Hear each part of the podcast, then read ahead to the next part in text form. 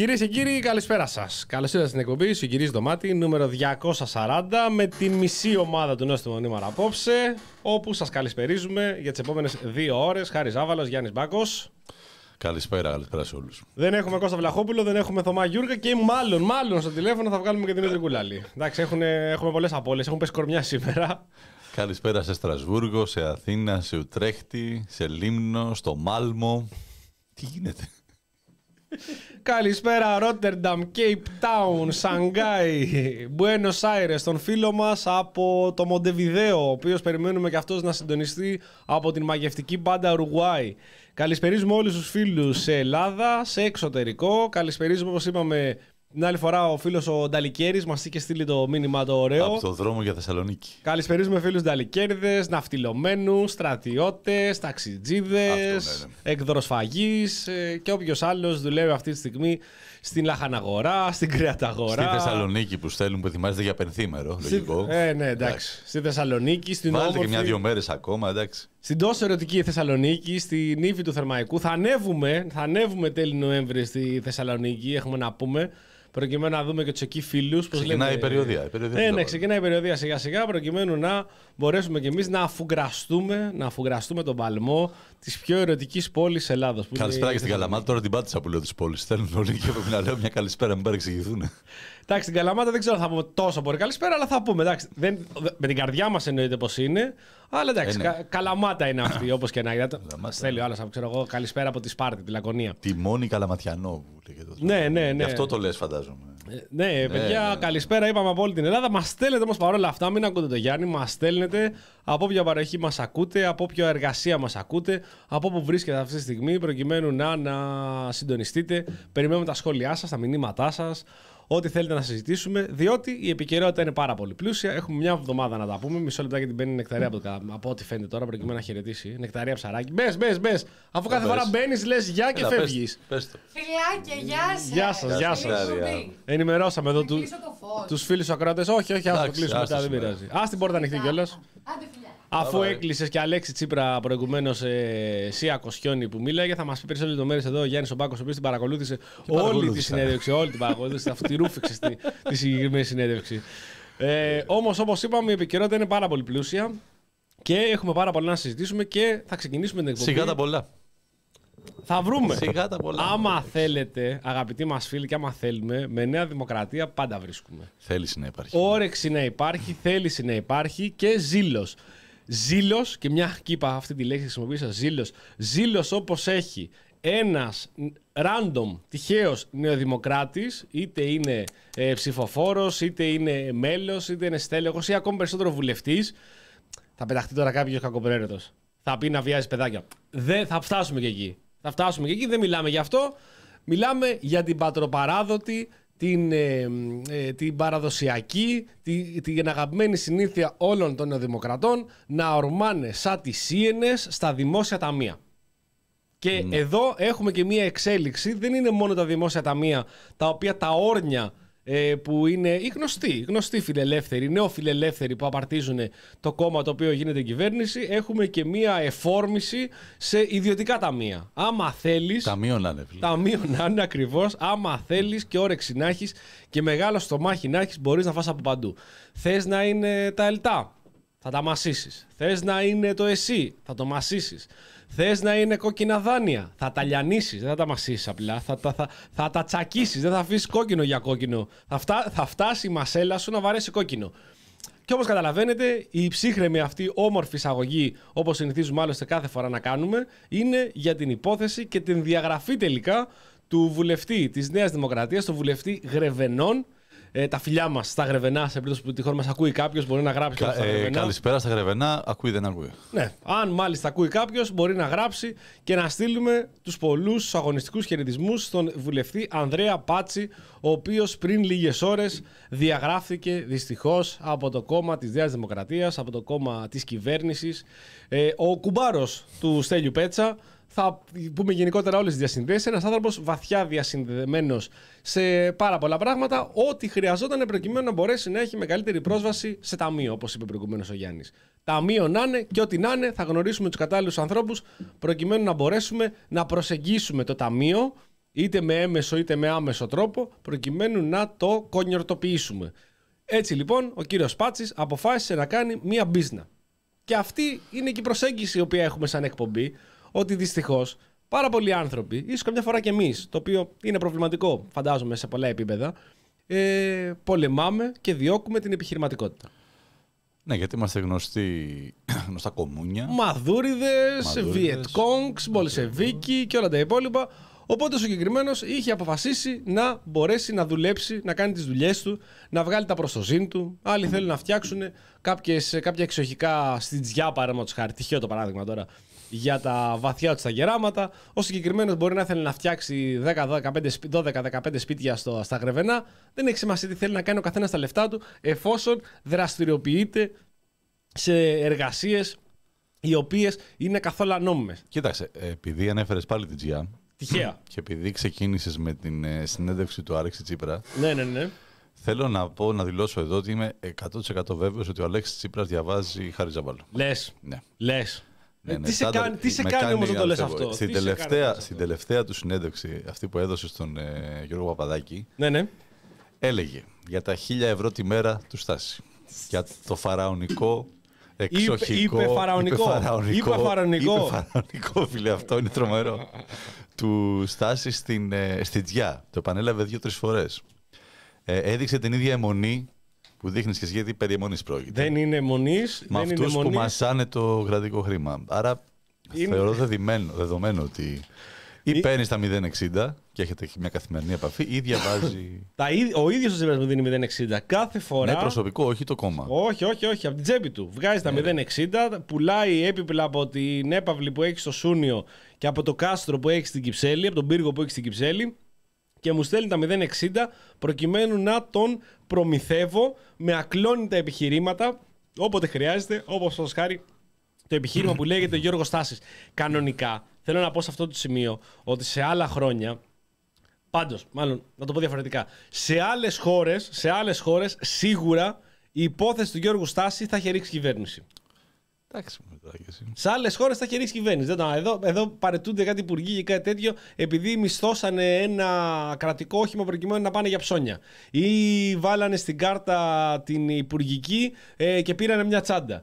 Σε άλλες χώρες λοιπόν η υπόθεση Γιώργου Στάση, για να μην πούμε όλα τα σκάνδαλα και αυτή πρέπει να κάνουμε μια απαρίθμηση των σκανδάλων της Νέας Δημοκρατίας, θα είχε ρίξει κυβέρνηση. Εδώ λοιπόν στην, ε, στο κόμμα της Νέας Δημοκρατίας, στην όμορφη γωνία αυτή της Μεσογείου, στην Ελλαδίτσα μας, ε, το η υπόθεση του Γιώργου Στάση δεν είναι ικανή να ρίξει την κυβέρνηση. Θα μου πείτε βέβαια ότι υπάρχουν άλλα σκάνδαλα. Τι είναι ικανό να ρίξει αυτή η κυβέρνηση, ρε Ζαβαλέ; είναι ικανό, τι είναι και θα- ικανό. και θα ρίξει το, σκ- αυτό το σκάνδαλο πάτσι.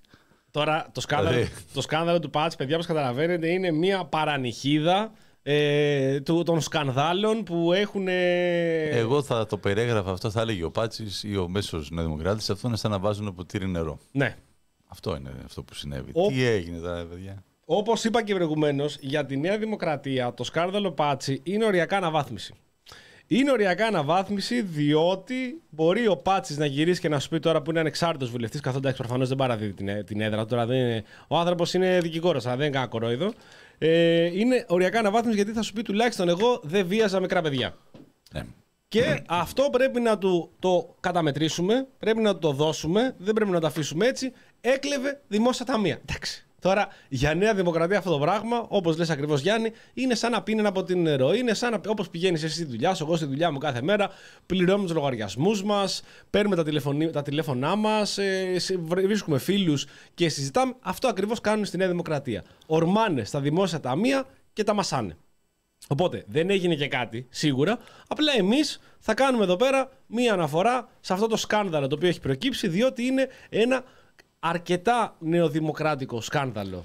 Δηλαδή ε, περιέχει ακριβώς όποια στοιχεία χρειά- από, την, από την ίδρυση της Νέας Δημοκρατίας μέχρι και σήμερα περιέχει όλα αυτά τα στοιχεία τα οποία μπορούν να τα βαφτίσουν ένα πατροπαράδοτο, παραδοσιακό Είναι οι αρχές της μεγάλης ε, λαϊκής παράταξης. κεντροδεξιάς παράταξης. Ακριβώς. Ακριβώς. Είναι μέσα αρχές. Θα μπορούσε να έχει γραφτεί και στη Βόλβη, θα έλεγε κάποιος. Ναι. Θα μπορούσε να έχει μπει στην ιδρυτική της διακήρυξη. Είναι όταν τα ακούτε αυτό, δηλαδή και αν δεν ξέρατε ποιο είναι το όνομα. Δεν ακούγα το όνομα του Πάτσι. Ποιος δεν ήξερε τον Πάτσι, δεν μεταξύ κανένας. Πες παιδί μου, δεν άκουγε το όνομα και έλεγες ένας βουλευτής έκανε αυτό. Θα έλεγες κατευθείαν Νέα Δημοκρατία. Εντάξει, ναι.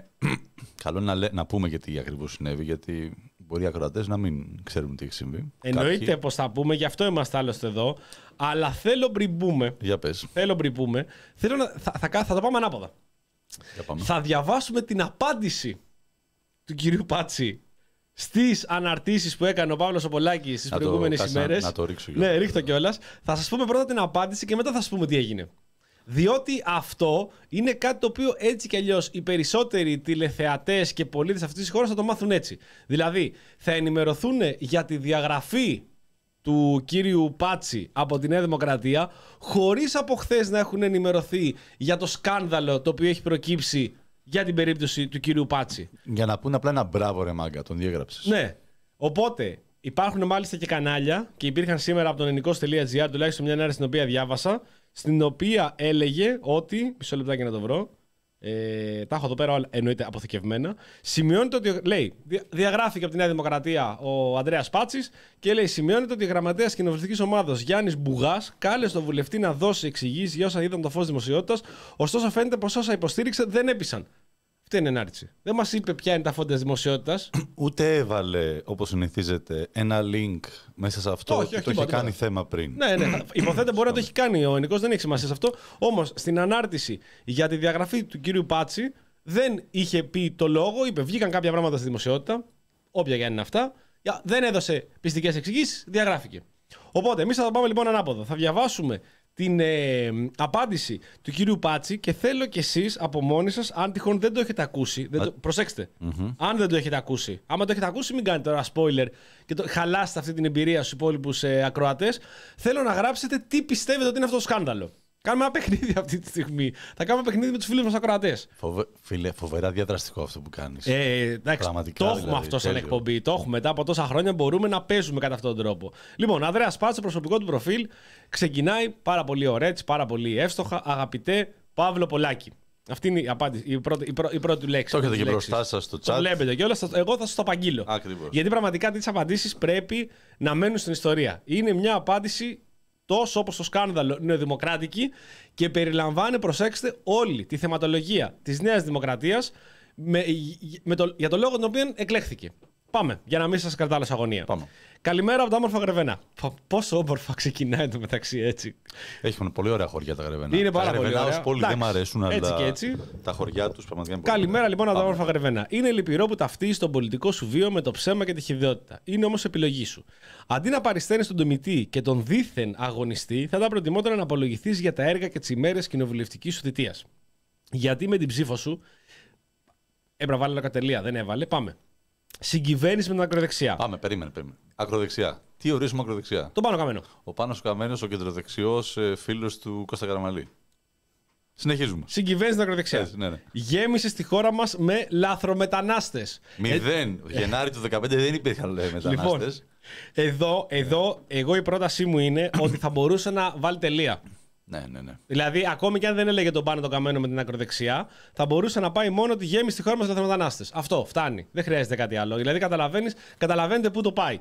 Έκλεισε τι τράπεζες. Πολλά έξι πήγε εκεί με το λουκέτο του, έκλεισε τράπεζα, έκλειγε και ο άλλος συνταξιούχος απ' έξω. Με το τσιγάρο στο στόμα. Τον κλώτσα Το- και καλά, το- εννοείται. Με τα δόντια το κράταγε. Τον το τσιγάρο. κλώτσα για τον συνταξιούχο, σήκω πάνω να πάω να δουλέψει. Τι να δουλέψει, λέει. Συνταξιούχος του, του ΤΕΒΕ, του λέει ο άνθρωπος εκεί πέρα.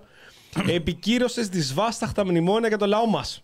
Γιατί, παιδιά, Δεν πήραν 230 ψήφους τα μνημόνια. μαζί με τη Νέα Προσέξτε, Δημοκρατία. προσέξτε, προσέξτε. Μόνο ο ΣΥΡΙΖΑ έχει φέρει μνημόνια. Και πραγματικά. Όχι, ένα... πέρα, πέρα, να σου πω ότι τα έφερε μόνο ο ΣΥΡΙΖΑ. Ναι. Μαζί τα ψηφίζανε. Πέρα ότι. Αναγκάστηκε το σπίτι Νέα Δημοκρατία. Γιατί, αφού 151 Αναγκάστηκε. ήθελε. Αναγκα- Αναγκάστηκε. Τι να κάνει. Ναι, Λοιπόν, ε, πρέπει να θυμηθούμε ότι πραγματικά ένας Δημοκράτης τα μισεί τα μνημόνια. Δηλαδή να, να επικεντρωθούμε εκεί. Ότι όταν ακούει μνημόνια η Δημοκρατία βγάζει φλίκτενες. Μείωσες μισθούς. Έκοψε συντάξεις. Υπέροχο. Νομιμοποίησες στην αγορά. Κρατήστε το αυτό. Νομιμοποίησες στην αγορά κόκκινων δανείων από ξένα funds. Αυτό, παιδιά, βάζουμε μια γραμμή από Αυτό κάτω. πραγματικά θέλει και highlight. Δηλαδή, ξέρεις τι του λέει; Με αναγκάζεις, εσύ εμένα, με αναγκάζεις να γίνω απαταιώνας. Εγώ είχα μια τιμή Εγώ δουλειά. δεν ήθελα, ρε φίλε, και πας και τον νομοποιεί. Είχα το γραφειάκι μου, ήμουν δικηγόρος. Αναλάβανα τα διαζύγια μου. Αναλάβανα τυχόν ρε Τι παιδί να μου πω, ρε. κλήσει, τυχόν ε, τακτοποιήσεις κτλ. Ε, έβγαζα τα παράβολά μου. Πήγαινα και έβγαζα το παράβολό μου, το πλήρωνα, έκανα τι με Τα τη δουλειά μου. διαζύγια μου εκεί, τις- τα αυτά μου, όλα. Τις, τα- ε, τις, α- τις αναθέσεις, τις, Έτσι. ε, τις τα κληρονομικά. Ναι, τα καλύτερα είναι αυτά. Και πήγες εσύ τώρα και νομιμοποιεί την αγορά κόκκινο δεν είναι από ξανά φαντ. Το κρατάμε αυτό, δεν λέμε ακόμη τι έχει κάνει, όπως καταλαβαίνετε όμως προς τα, που- προς τα που κλείνει το συγκεκριμένο. Επιβάρυνες στην οικονομία. Α, γενικό αυτό. Περίμενα, περίμενα κάτι καλύτερο. Θα μπορούσε να βάλει 100 δις εκεί. Θα μπορούσε, να, θα μπορούσε. μπορούσε γενικά καλύτερα εκεί. Θα μπορούσε εκεί να το- πολύ να επιμείνει. γενικό, το είχε πάει καλύτερα. Διέλυσε στη μεσαία τάξη αφού τη στραγγάλισε οικονομικά. Εξαπάτησε ακόμα και τους δικούς σου αφού βάφει το όχι σε ναι. Αυτό Ναι. δεν, το, δεν το άντεξε ο Πάτση με τίποτα. Ναι, ναι, Τε- δεν- τον- τον Τρελάθηκε που έγινε αυτό. Διέλυσε στα ελληνικά πανεπιστήμια. Τα ισοπαίδωσες, τα άκλεισε στα ελληνικά πανεπιστήμια. Ναι. Το καλύτερο, το καλύτερο. Πούλησε στη Μακεδονία μας τις πρέσπες. Οπότε οι πρέσπες απλά ε, αυτή τη στιγμή κατέχουν τη Μακεδονία. Αυτό εννοεί. Δηλαδή, πούλησε, οι πρέσπες αγοράσαν τη Μακεδονία. Θα δώσω, θα δώσω εδώ Μάλιστα. στον κύριο Πάτσι, παρόλο που είναι δικηγόρος, ένα άλοθη στο οποίο απλά δεν ξέρει να γράφει. Πιθανό, Οπότε πιθανό. εννοεί για οικονομία του λόγου στις πρέσπες που υπογράφτηκε με τον ε, το ΖΑΕΦ η Συμφωνία των Πρεσπών. Ναι, ναι. Όμως, προσέξτε, πούλησε τη Μακεδονία μα στις πρέσπες, ενώ στην αρχή του post μας έστελνε καλημέρα από τα όμορφα γρεβενά. Πρόβλημα εδώ, παιδιά, μας καταλαβαίνετε. Τα γρεβενά πλέον. Δεν είναι φίλε, πια. Θα μπορούσε να γράψει ότι καλημέρα από τα όμορφα γρεβενά που είναι η ε, νότια. Στη Νότια Μακεδονίας Της και όχι Νότιας στη Μακεδονία, Μακεδονίας. γιατί τη Μακεδονία την πούλησες. Ναι, οπότε εγώ είμαι Σκοπιανός αυτή τη στιγμή και δεν μπορώ να γράψω. Γράφω νύχτα με το φως των κεριών γιατί είμαι αντιστασιακός. Αντίθετα με εμάς, βουλευτές και κυβέρνησης της Δημοκρατίας που παράγουμε θετικό έργο και είμαστε δίπλα στον Έλληνα πολίτη. Σε κάθε νομό, σε κάθε περιφέρεια.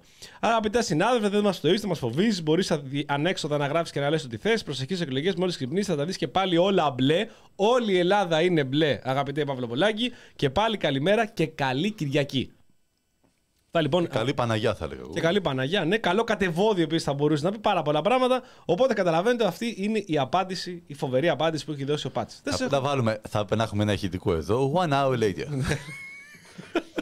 Τελικά, λόγω της, ανα- των αναρτήσεων που έκανε ο κύριος Πολάκης, ε, η Νέα Δημοκρατία διέγραψε, όπως σας είπαμε προηγουμένως, τον κύριο Πάτση. Γιατί όμως τον διέγραψε; Πάμε τώρα εδώ να δούμε τι έχει γίνει όχι και τον λόγο διέγραψε. να αναρτήσω. Μέχρι τώρα δεν έχει διαγράψει. Όχι, παιδί, δεν τον είχε διαγράψει. Θα μου όντως, πεις, ναι. μπορεί και να μην γνώριζαν. Δηλαδή, θεωρείς ότι γνώριζε. Το περίεργο είναι ότι πρώτη φορά ακούμε τον Γενικό Γραμματέα της κοινοβουλευτικής ομάδας, τον κύριο Μπούγα, Ναι. να πηγαίνει σε κάτι τέτοιο. Δηλαδή, εκεί είναι και λίγο. Μα θα έχεις πει, πας, δεν μας θα έχεις πει καλά όμως. Τελικά για να δούμε τι είχε γίνει. Τι είχε γίνει τελικά όμως. Εδώ είναι λοιπόν. Ο κύριος Πάτσης Ναι. Αποδείχθηκε ο μοναδικός ιδιοκτήτης ε, εταιριών ιδιωτικού σκοπού. Ναι, ναι. Οι οποίες αγόρασαν δάνεια, κόκκινα δάνεια ε, ε, αξίας 63 εκατομμυρίων για μόλις 4,3 εκατομμύρια. Δηλαδή, τι έγινε εκεί; Τι έγινε εκεί; Οπα, οπα, πώς το κάνει ο Άδωνης αυτό; Αυτιάς! Αυτιάς! Σοκ! Βόμβα! Μισό λεπτάκι. Πού βρήκε μας αυτά τα 4 εκατομμύρια; Δεν είναι αυτά, δεν προκύπτουν από πουθενά, φίλε. Όχι, τα πήρε δάνειο. Ναι, δεν, δεν ταιριάζουν με το πόθεν έσχες. Ναι. λέει.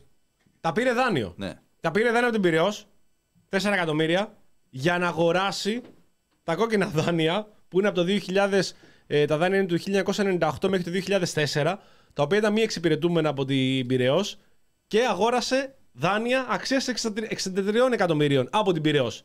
Δηλαδή η Πυραιός τον δάνεισε προκειμένου να αγοράσει τα κόκκινα δάνειά της και μετά αυτός να προσπαθήσει μέσα από τις εταιρείες οι οποίες έχει στήσει στο εξωτερικό Τα λεφτά δεν είναι μόνο από εκεί. Υπάρχει και ένα εκατομμύριο ευρώ, Ναι. το οποίο πήρε απευθείας από, την- από τα Ελτά με απόφαση Πιερακάκη Ναι, ναι, για ναι, ναι, νομικέ θα πούμε γι' συμβουλέ. αυτό. Ναι, ναι, ναι, ναι. Δηλαδή τα 4,3 είναι δάνειο και ένα εκατομμύριο από το κράτος. Για νομικέ συμβουλές. Πες μου κάτι πιο αόριστο από αυτό. Τις, τις εταιρείες αυτές βέβαια τις είχε συστήσει το 2010. Δηλαδή με το που είδε ότι γίνεται με τα μνημόνια και τα λοιπά, Για τρέχει πάμε ο, λίγο. δικηγόρος, τρέχει ο δικηγόρος και συστήνει αυτές τις τρεις εταιρείες. Όσο ήταν παράνομο. Όσο τα παράνομο. Ναι, πριν το νομιμοποιήσει ο Πολάκης. Ναι, τον νομοποίησε ο Πολάκης τελικά, τον οποίο τον ανάγκασε με αυτές τις εταιρείες που είχε συστήσει, προκειμένου να αγοράσει τα, με 4 εκατομμύρια, τα οποία δεν προκύπτουν από το ποθενέσχε. Γιατί είχε ξεχάσει κιόλας το 2017 να εμφανίσει τις 5 αυτές εταιρείες, τις οποίες αναγκάστηκε, μάλλον τον Παύλο τον Πολάκη πάλι, την επόμενη χρονιά και εμφάνισε. Και έτσι προχώραγε σε κατασχέσεις και σε πληστηριασμούς από ανθρώπους οι οποίοι δεν πληρώνανε, δεν είχαν, δεν έχει σημασία τα δάνειά τους. Εδώ λοιπόν προκύπτει όχι μόνο ηθικό ζήτημα, πώς γίνεται ένας βουλευτής να έχει πρακτικές εταιρείες οι οποίες δημιουργούν πληστηριασμούς, αλλά ταυτόχρονα είναι και παράνομο, διότι έτσι κι αλλιώς οι δικηγόροι δεν μπορούν να συστήσουν να, να, να, να φτιάξουν ανώνυμες εταιρείες. Δηλαδή είναι πολλαπλά. Και σαν βουλευτής επίσης δεν μπορεί να έχεις πρακτικές εταιρείες. Οι εταιρείες, οι νομικοί, οι οποίοι εκπροσωπούν funds, δεν μπορούν να κάνουν πληστηριασμούς. Ταυτόχρονα, ο κύριος Πάτσης, πέρα από ότι έκανε ε, κατασχέσεις και πίεζε προκειμένου να πάρει αυτά τα λεφτά, τα οποία, θα μπο- τα, τα οποία έχει φανεί ότι μέχρι τώρα έχει πάρει τριπλάσιο από το ποσό από το οποίο αγόρασε τα κόκκινα δάνεια. Προσέξτε, κρατήστε αυτό το πράγμα. Και αφού είχε δανειοδοτηθεί από την Πυραιός ένα κομμάτι του ποσού, ένα μέρος του ποσού προκειμένου να αγοράσει τα συγκεκριμένα κόκκινα δάνεια από την Πυραιός, ταυτόχρονα ο Μητσοτάκης και η κυβέρνηση, πριν, πριν, κα- όταν πρωτοβγήκε, εξαίρεσε τις τράπεζες από έλεγχο και από ποινικές ευθύνες σε περίπτωση που έχουν κάνει τέτοιου είδους δανειοδοτήσεις και ο μόνος ο οποίος μπορεί να καταγγείλει τέτοιου είδους δανειοδοτήσεις είναι η ίδια τράπεζα. Δηλαδή θα πάει πυρός και θα πει Τι έκανα, τρελάθηκα. Αυτό ποιος θα, ποιος θα μελετούσε αυτά; Ποιος θα μελετούσε Ποιος θα αυτό. ερευνούσε δημοσιογράφους; Κοίτα τώρα εδώ. Απίστευτα. Κοίτα τώρα πράγματα, εδώ κάτι έτσι. συγκυρίες, ρε παιδιά. Εδώ Κοιτάξτε καθόταν. τώρα εδώ. Εδώ καθόταν πριν κανένα μήνα. Και τι έλεγε Στη αυτό; συνέντευξη, Ποιος ο ήταν κύριος αυτό; Κουκάκης. Ο κύριος Κουκάκης. Αυτόν που παρακολουθούσε. Ο τον- κύριος Predator. Μάλιστα, μάλιστα. Οπότε, λέει τώρα η τράπεζα. Τρελάθηκα. Τρελάθηκα. Ξύπνησα μια μέρα και τρελάθηκα. Δεν ήμουν καλά. Και έδωσα δάνειο 2, 3, 4 εκατομμύρια όπω ήταν σε έναν βουλευτή. Πήρε τηλέφωνο η ίδια τράπεζα. Ναι. Ε, ε, έλα, έλα. Συλλάβετε με. Πες, Συλλάβετε Πάτσι, με. έλα εδώ, πάρε, τρία- πάρε 4 εκατομμύρια. Εν τω μεταξύ, γιατί γίνεται ακόμα και καλύτερο και παιδιά δεν τελειώνει αυτό το πράγμα. Θα φανεί δηλαδή στον επόμενο καιρό, α, εφόσον υπάρχει δημοσιογραφική έρευνα, γιατί μόνο αυτό μπορεί να γίνει προκειμένου να βγουν όλο αυτό το με πολύ μεγάλο σκάνδαλο το οποίο έχει προκύψει. Ο γιος του κύριου Πάτσι, χτυπήστε μένα, όχι την οικογένειά μου, Έτσι. δεν σας φταίνε κάτι, τα γυναικόπαιδα. Τα παιδιά μου θα κάνει και ρήμα. Ναι, ναι. Ήταν, ήταν, επειδή υπάρχει Και- και ο Λέξ αυτή τη βδομάδα, ήταν λίγο ράπ αυτό που πες. Και θα βγαίνει και εδώ ο Βλαχόπουλος στα μάτια και παιδιά, όχι γυναικόπαιδα, ρε παιδιά. Όχι, όχι τα γυναικόπαιδα. Παιδιά, όχι μανάδες. Όχι μανάδες και παιδιά.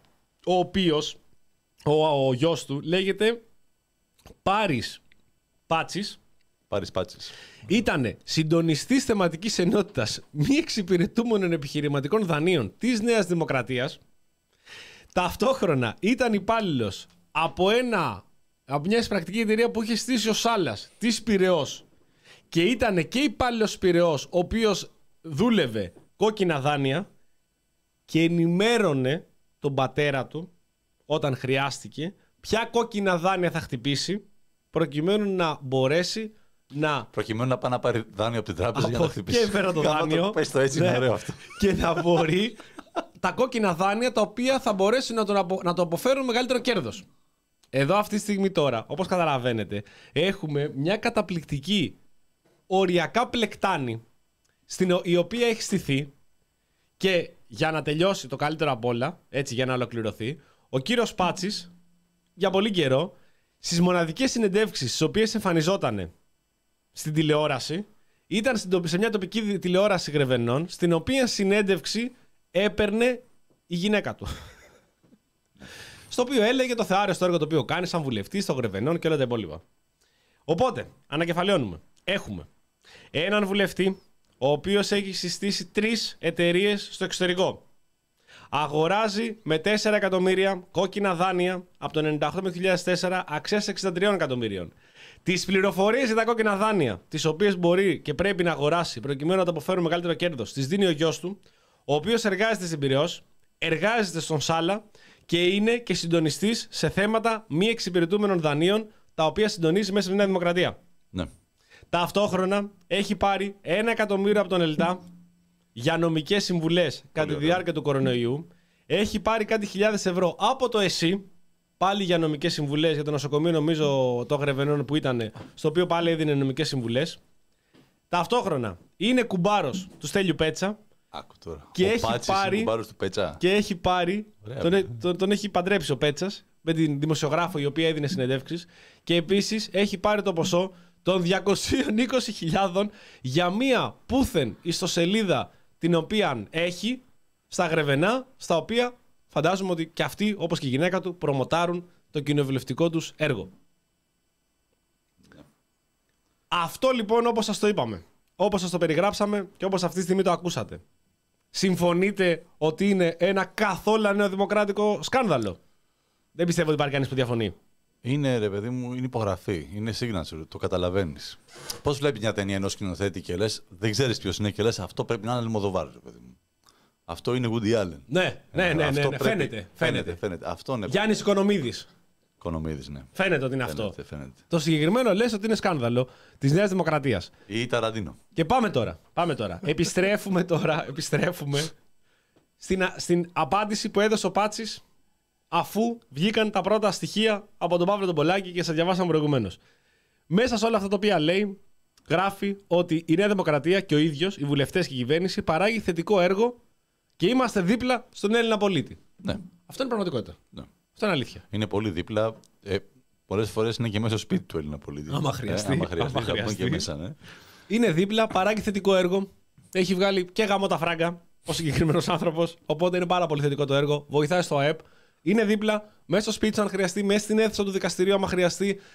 Άμα δεν γίνει ηλεκτρονικός πληστηριασμός, εκεί θα είναι ο Πάτσης από την απέναντι πλευρά.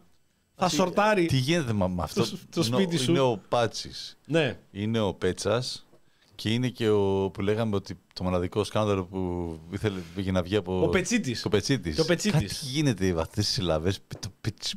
Κάτι, κάτι γίνεται εκεί μέσα. Πρέπει να θυμίσουμε το σκάνδαλο Πετσίτη. Ήταν ένα τεράστιο σκάνδαλο, το μεγαλύτερο σκάνδαλο της χώρας από τη μεταπολίτευση και μετά, διότι ένας τύπος ονόματι Πετσίτης έλεγε ότι ξέρω τον Νίκο τον Παπά. Ε, εντάξει, έτσι. Εντάξει. Να σου πω. Χημικός ευνοχισμό τουλάχιστον για το συγκεκριμένο τον Πετσίτη. Ξέρει τον Νίκο τον Παπά. Πήγαινε και έλεγε στον κόσμο. «Ψτ, ψτ, Ξέρω τον Νίκο Παπά. Ω, μεγάλε. Έκλεινε μάτι. Ναι, ναι, ναι, δεν μας βλέπουν τώρα γι' αυτό Ε, έκανα το τρομα- ψιτ. Τρομάζαν όλοι. Ε, ναι.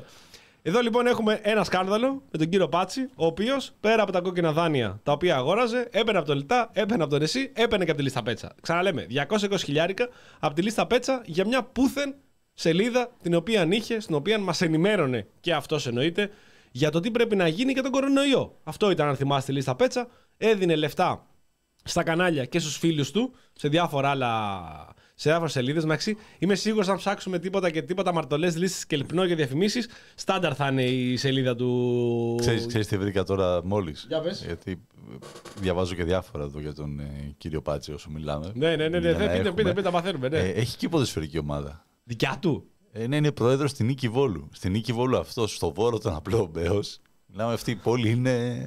Καταδικασμένη. Είναι καταδικασμένη, Είναι έτσι. Θυ- Να θυμίσουμε ο Δεν Βόλος. περιορίστηκε στην νομική, δεν περιορίστηκε σε ακαδημαϊκή καριέρα στο Δημοκρίτιο Πανεπιστήμιο. Βλέπεις, δεν περιορίστηκε στα Ρε παιδιά, εντάξει, να σου πω κάτι. Βλέπεις τον Κούγια ο οποίος έχει τη... τον... την... είχε την ΑΕΛ. Σου λέει εντάξει, δικηγόρος είναι αυτός, δικηγόρος είμαι και εγώ. Γιατί να μην πάρω μια ομαδούλα; Τον διώξανε κακήν κακός μόνο. Τέλος πάντων. ε, Οπότε παρετήθηκε ο. Δεν παρετήθηκε, συγγνώμη. Σιγά μην παρετιόταν. Τι λέω τρελός. Διαγράφηκε ο συγκεκριμένος βουλευτής από την κοινοβουλευτική ομάδα της Νέας Δημοκρατίας. Παρέμεινε βουλευτής.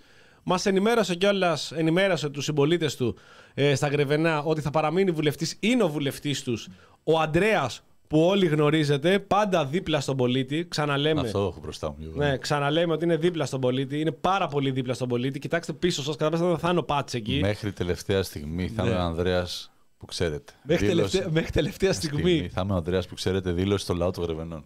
Με δελτίο τύπου το έχω μπροστά μου. Φίλε, ανατρίχιασα έτσι. Το βλέπεις. Μέχρι την τελευταία στιγμή που θα μένεις σε αυτό το σπίτι, εγώ θα είμαι δίπλα σου. Όταν βγεις από αυτό το σπίτι, δεν θα είμαι πια δίπλα σου, δεν θα έχω εγώ το σπίτι. Έτσι. Αλλά έρχομαι εγώ να ρωτήσω.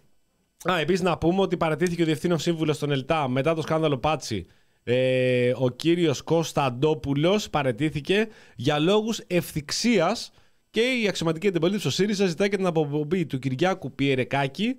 Έτοιμα για σύγκληση επιτροπής Ποθενέσχη της Βουλής. Εναρτήσει του Πολάκη και πρώτες απαντήσεις από τον κύριο Πάτσι. Λαϊκισμός λόγω τώρα. Έρχομαι λοιπόν εγώ, αγαπητοί μας αγαρτέ, να σας ρωτήσω κάτι. Σας πιάνουν όχι με τη γίδα στην πλάτη. Εγώ θέλω, επειδή είμαστε μια εκπομπή η οποία έχει ενσυναίσθηση. Δεν είμαστε ούτε με κάνα μοτέρ στην καρδιά που βαράει η αντλία, μέρα μπαίνει, μέρα βγαίνει το αίμα, έχουμε καρδιά. Και επειδή έχουμε καρδιά, μπορούμε να προσφέρουμε, έχουμε αυτή τη, τη δυνατότητα, αυτή τη δύναμη που είναι πολύ μεγάλη δύναμη της ενσυναίσθηση. Οπότε θα μπούμε στη θέση του Πάτσι.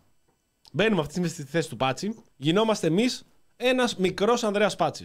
Και έχουμε κάνει όλα αυτά.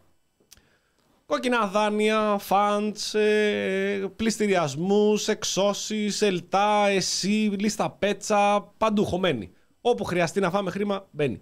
Και σας πιάνουν. Με πιάνουν εμένα, με πιάνουν το Γιάννη. Μας πιάνουν ρε παιδί μου, πραγματικά, σας ξαναλέμε όχι με, τη- με την γίδα στην πλάτη, με την γίδα στα χέρια. Αυτό πήγα να πω Ναι, τώρα. ναι. Με την γίδα. Με την γίδα στο... Καταλαβαίνετε, τώρα ναι, που ρε έχει παιδί μπει μου, η οκ. γίδα και εγώ τρέχω ρε παιδί μου και με πιάνουν όμως παρόλα αυτά. Εσείς τι θα απαντούσατε; Αυτή είναι η ερώτηση. Εγώ προσωπικά, αν με πιάνανε με αυτά τα λεφτά και με, αυτή, και με αυτές τις εταιρείες, θα έλεγα ρε, έχετε γεμίσει τη χώρα με λαθρομετανάστες. Αυτό θα έλεγα. Δεν μπορείς να σκεφτείς όπως ο. Όχι, μα Πάτσης τώρα λέει. όμως Δεν μπορείς να σκεφτείς. μου δίνει, πρόσεξε, μου δίνει τη δυνατότητα με αυτήν εδώ την Δεν τον απάντησή είχαν του. πιάσει ακόμα. Μου δίνει την απάντηση, με αυτήν την απάντηση όμως Ναι, εμένα... δεν- τώρα δεν βγαίνει τώρα. Βλέπω τώρα το που μέλλον. Τώρα που τον διαγράψαν οι δικοί του. Αυτός έγραψε αυτά που έγραψε. Πριν το διαγράψουν, Γιατί ναι. θεωρούσε ότι είμαι ακόμα από εδώ. Ναι, ναι, ναι. Τις μαλακίες που λένε και άλλοι θα πω. Θα άρε Αντρέα, πάμε φίλε δικέ μου κτλ. Τελικά τον φάγανε και οι δικοί του. Γιατί Αλλά- ίσως δεν είχαν και απόλυτα. Εγώ το πιστεύω αυτό απόλυτο να τι γινόταν. Γιατί σου λέει ότι δεν ξέρανε και τον Πιερακάκη. Τον Πιερακάκη ξέρανε. Αποκλείεται δεν ξέρανε. Άμα δεν ξέρανε, θα φαγωθεί και ο Πιερακάκη θα φαγωθεί. Η θα επιλογή το του καταλάβουμε Περεκάκη αυτό. είναι ουσιαστικά η χρηματοδότηση που έπαιρνε από τα λιτά. Ναι, αυτό εδώ θα το καταλάβουμε τις επόμενες μέρες τι θα γίνει με τον Πιερακάκη που ήταν ε, ο άνθρωπος που τον. ε, Ο καλ- Και ο καλύτερος υπουργός αποσυστάσεως ελληνικού Ever. κράτους Ever. και στην Ευρώπη. Ψάχνουν το μοντέλο. Ε, αλλά θέλω να πω ότι επειδή οι ουρανοί δεν έχουν όρια, επειδή ποτέ δεν πρέπει να μπαίνουμε. Αυτό που λέει ο Γιάννης είναι λάθος. Δεν μπορούμε να σκεφτούμε σαν αυτό είναι. Λάθος, Γιάννη. θα ε, πρέπει άμα να μπορούσα- σκεφτούμε. Άμα Θα- μπορούσα, δεν θα δεν πρέπει καθόμουν, να δεν- σκεφτούμε σαν τον κύριο Πάτσι και αυτόματα και ακόμη περισσότερο θα πρέπει να δημιουργήσουμε ακόμη περισσότερο.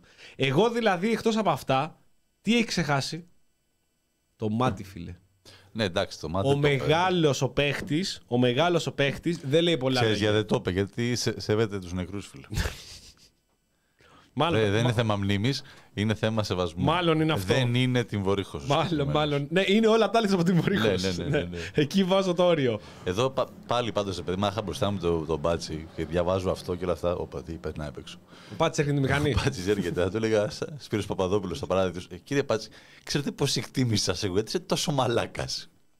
Τι είναι αυτά που γράφεις, ρε μεγάλη; Οπότε, Έχεις φάει. Τι έχεις φάει; Είναι, είναι υπέροχος. Απλά πιστεύω ότι ήταν πολύ σωστό και αυτό το οποίο κάναμε να διαβάσουμε πρώτα την απάντηση. Όταν διαβάζεις μια τέτοια απάντηση, ξέρεις ότι ο άνθρωπος ο οποίος έχει γράψει αυτή την απάντηση έχει κάνει μαλακία.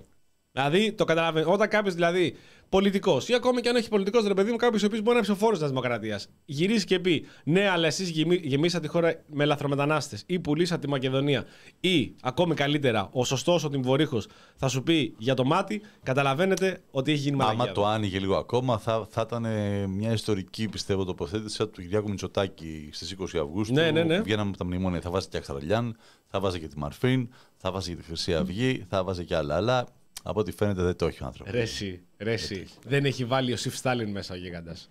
Θα έχει μπορούσε κάνει να του πει τώρα. του Πολάκη τώρα, έλα τώρα βρε Σταλινομαδούρε. Εσείς που λατρεύετε τον Χότσι Μίνχ και τον Μάου Τσετούγκ, θα κρίνετε εμένα. Εν τω μεταξύ, ρε φίλε, πρόσεξε τώρα. Ε, έχουμε μέσα σε τρεις μέρες Ναι, ναι, ναι. τρεις εντυπωσιακές συλλήψεις. Όχι, όχι συλλήψεις, τρεις αποκαλύψεις. Ναι, ναι, ναι. Ε, έχουμε την ε, υπόθεση Πάτσι. ναι, ναι. Έχουμε αυτό που βγα- βγάζει το ντοκουμέντο για τον ε, Πέτρο Λεύκοβιτς. Και μαλάκα συνέλαβαν και το, και το Red Dragon. Αυτός την πληρώσει για όλους. Αυτός δεν τη φάει Αυτός για την όλους. πληρώσει για όλους ο άνθρωπος. Πραγματικά. Αυτή τη φάτσα που το είχαν σκεφτεί κατά στο Red Dragon θα ήταν κάπου εκεί μπλεγμένος. Έβλεπα τα Twitch εκεί, τα YouTube, αυτά δεν πήγαινε το μυαλό σου. Εγώ τον βλέπω οριακά καθημερινά. Εκεί στο που διαμένει ρε παιδί μου, τον βλέπω καθημερινά να περνάει. Δεν το περίμενα θα, έχει κατοχή, ότι θα κάνει διακίνηση ναρκωτικών συγκεκριμένος. Εγώ τα βάλα και τα τρία έτσι. Αρχίσα να βάλω και τη φάτσα του. Εμένα του Πέτσα μου εκεί, ναι. φαινότανε. Πέτσα λέω γάμο. του. Κοίτα Πάτσι. πώς τα Αλλά τα φέρνει. τα έχω μπερδέψει τελείως. Δηλαδή με... Ο έβλεπα τον Red Dragon και έλεγα ότι μάλλον θα είναι ακαδημαϊκός κατά πάσα πιθανότητα. Θα είναι μάλλον στο πανεπιστήμιο Ναι, μα καθηγητή. Εκεί, εκεί πάει ρε παιδί μου. Με τον Λεύκοβιτς τώρα. Με τον Λεύκοβιτς. Όταν διαβάζει υποθέσεις σαν τον ε, κύριο Λεύκοβιτς ή υποθέσεις για τον Μίχο ή υποθέσεις για τον Λιγνάδη ή για τον Γεωργιάδη. Ή έχω πει πάρα πολλά ονόματα μεταξύ. Οριακά, οριακά προβληματικό για τη Νέα Δημοκρατία, φαντάζομαι αυτό. Δεν θεωρείς ότι ο κύριος Πάτσης είναι αθώος; Ε, εγώ γραμμή περάσπιση ρε φίλε, σαν δικηγόρος αυτό θα έκανα. Θα έλεγα ρε, κάτσε κυνηγάτε εμένα. Κάθεστε με κατηγοράτε. Με κατηγοράτε. Όχι με κατηγορείτε, με κατηγοράτε. Αδίκως που είμαι δίπλα σε κάθε πολίτη, σε κάθε γρεβενιώτη. Ενώ έχετε εδώ πέρα όλους τους παιδοβιαστέ και παιδεραστέ μαζεμένους. Θα έδειχνα τον έναν, θα έδειχνα τον άλλον. Αυτός έχει βιάσει. Και ξέρεις τι θα έλεγα. Εγώ θα έλεγα ναι, εντάξει, τουλάχιστον, τουλάχιστον αυτός έτσι ξέρουμε, του- έτσι γνωρίζουμε. Τουλάχιστον δεν, δεν ξέρουμε λεπτομέρειες. Δεν βίασε παιδιά. Εντάξει, τι έκανε. Έφαγε μερικά εκατομμύρια από το κράτος. Σιγά. Ο πρώτος είναι ή ο τελευταίος; Ή όλοι έτσι κάνουν. Όλοι έτσι κάνουν. Έτσι. Εδώ άλλος πούλησε στη Μακεδονία. Παράδειγμα. Πούλησε, πούλησε ολόκληρο γεωγραφικό διαμέρισμα, ρε φίλε. Καταρχάς, όπα θα πάμε παραπέρα. Ναι. Ο νόμος Παπαγγελόπουλου. Μπράβο, τον Έτσι. είχε έξω. όχι, πε- καλά, όχι αυτό. Ο νόμος Παπαγγελόπουλου Έβγαλε το Λεύκοβιτς έξω. ευθύνεται που είναι όλοι αυτοί έξω και ο νόμος του Πολάκη, και δεν ξέρω ποιος τον έκανε, Ναι, ναι. ευθύνεται που έκανε τις ετε- νομοποίησε τα κόκκινα δάνεια και τώρα Και τον ο Πάτσης ανάγκασε. είναι κατηγορούμενος για αυτά. Μπράβο. Ορίστε. Να μια. Κολλήσαμε, να σου πω κάτι με το διάλογο. Παιδιά. Στη δημοκρατία, Ζάβαλε, δεν υπάρχουν Δεν αδιέξοδα. υπάρχει, συζήτηση χρειάζεται. Πάρα πολύ να κάτσουμε σαν Έλληνες. Νόμος Παρασκευόπουλο. Πα- Πάντα τα μπερδεύω γάμα το κερατό μου. Νόμος Παρασκευόπουλο. ναι. Είπε στον Ρασπούτιν. Συγγνώμη, Άρης, CF, έχεις... Μα εσύ ο Άρης εδώ πέρα έχει στείλει. Δεν ξέρω, έχεις σπαμάρει όλο το chat. Πείτε, πείτε. Ζητάει πείτε. συγγνώμη, αλλά Μη στα συγγνώμη καταρχάς. Δεν πρέπει να δεν χρειάζεται. αλλάζω συγγνώμη. γνώμη που λέει και το. Σωστό. κομμάτι. Ε, ο Λεύκοβιτς. Ο Λεύκοβιτς είχε κατηγορηθεί και καταδικάστηκε τελικά. Ε, Καταρχάς, Είναι Έλληνας αυτός, φίλε. Μήπως είναι κανένα Εβραίος; Λεύκοβιτς. Λεύκοβιτς. Εντάξει. Τα κάνουν αυτά οι Εβραίοι, γιατί οι Έλληνες δεν κάνουν αυτά, Σλάβικο να επίθετο ξέρετε. εμένα μου κάνει. Καλά. Κάνα, κάνα κομμούνι θα είναι, φίλε. Άσε τι γίνεται με τους Λάβου, τι κάνουν στα παιδιά τους. Γιατί ο συγκεκριμένος Άσε βίασε τώρα. την κόρη του τελικά, καταδικάστηκε και αυτός έξω με ε, αναστολή. Καθότι εντάξει, το ξέρουμε πια τι πρέπει να κάνουμε. Τους ρίχνουμε 15 χρόνια, τους δίνουμε μια αναστολή τύπου Λιγνάδη και αυτός τέλεχο Νέας Δημοκρατίας. Τυχαίο θα είναι γι' αυτό. Τυχαίο θα είναι. Εντάξει, και ο Μίχος τώρα. Ε, λοιπόν, θέλω να πω κάτι για να προλάβω εδώ τους φίλους τυχόν που γράφουν στα σχόλια.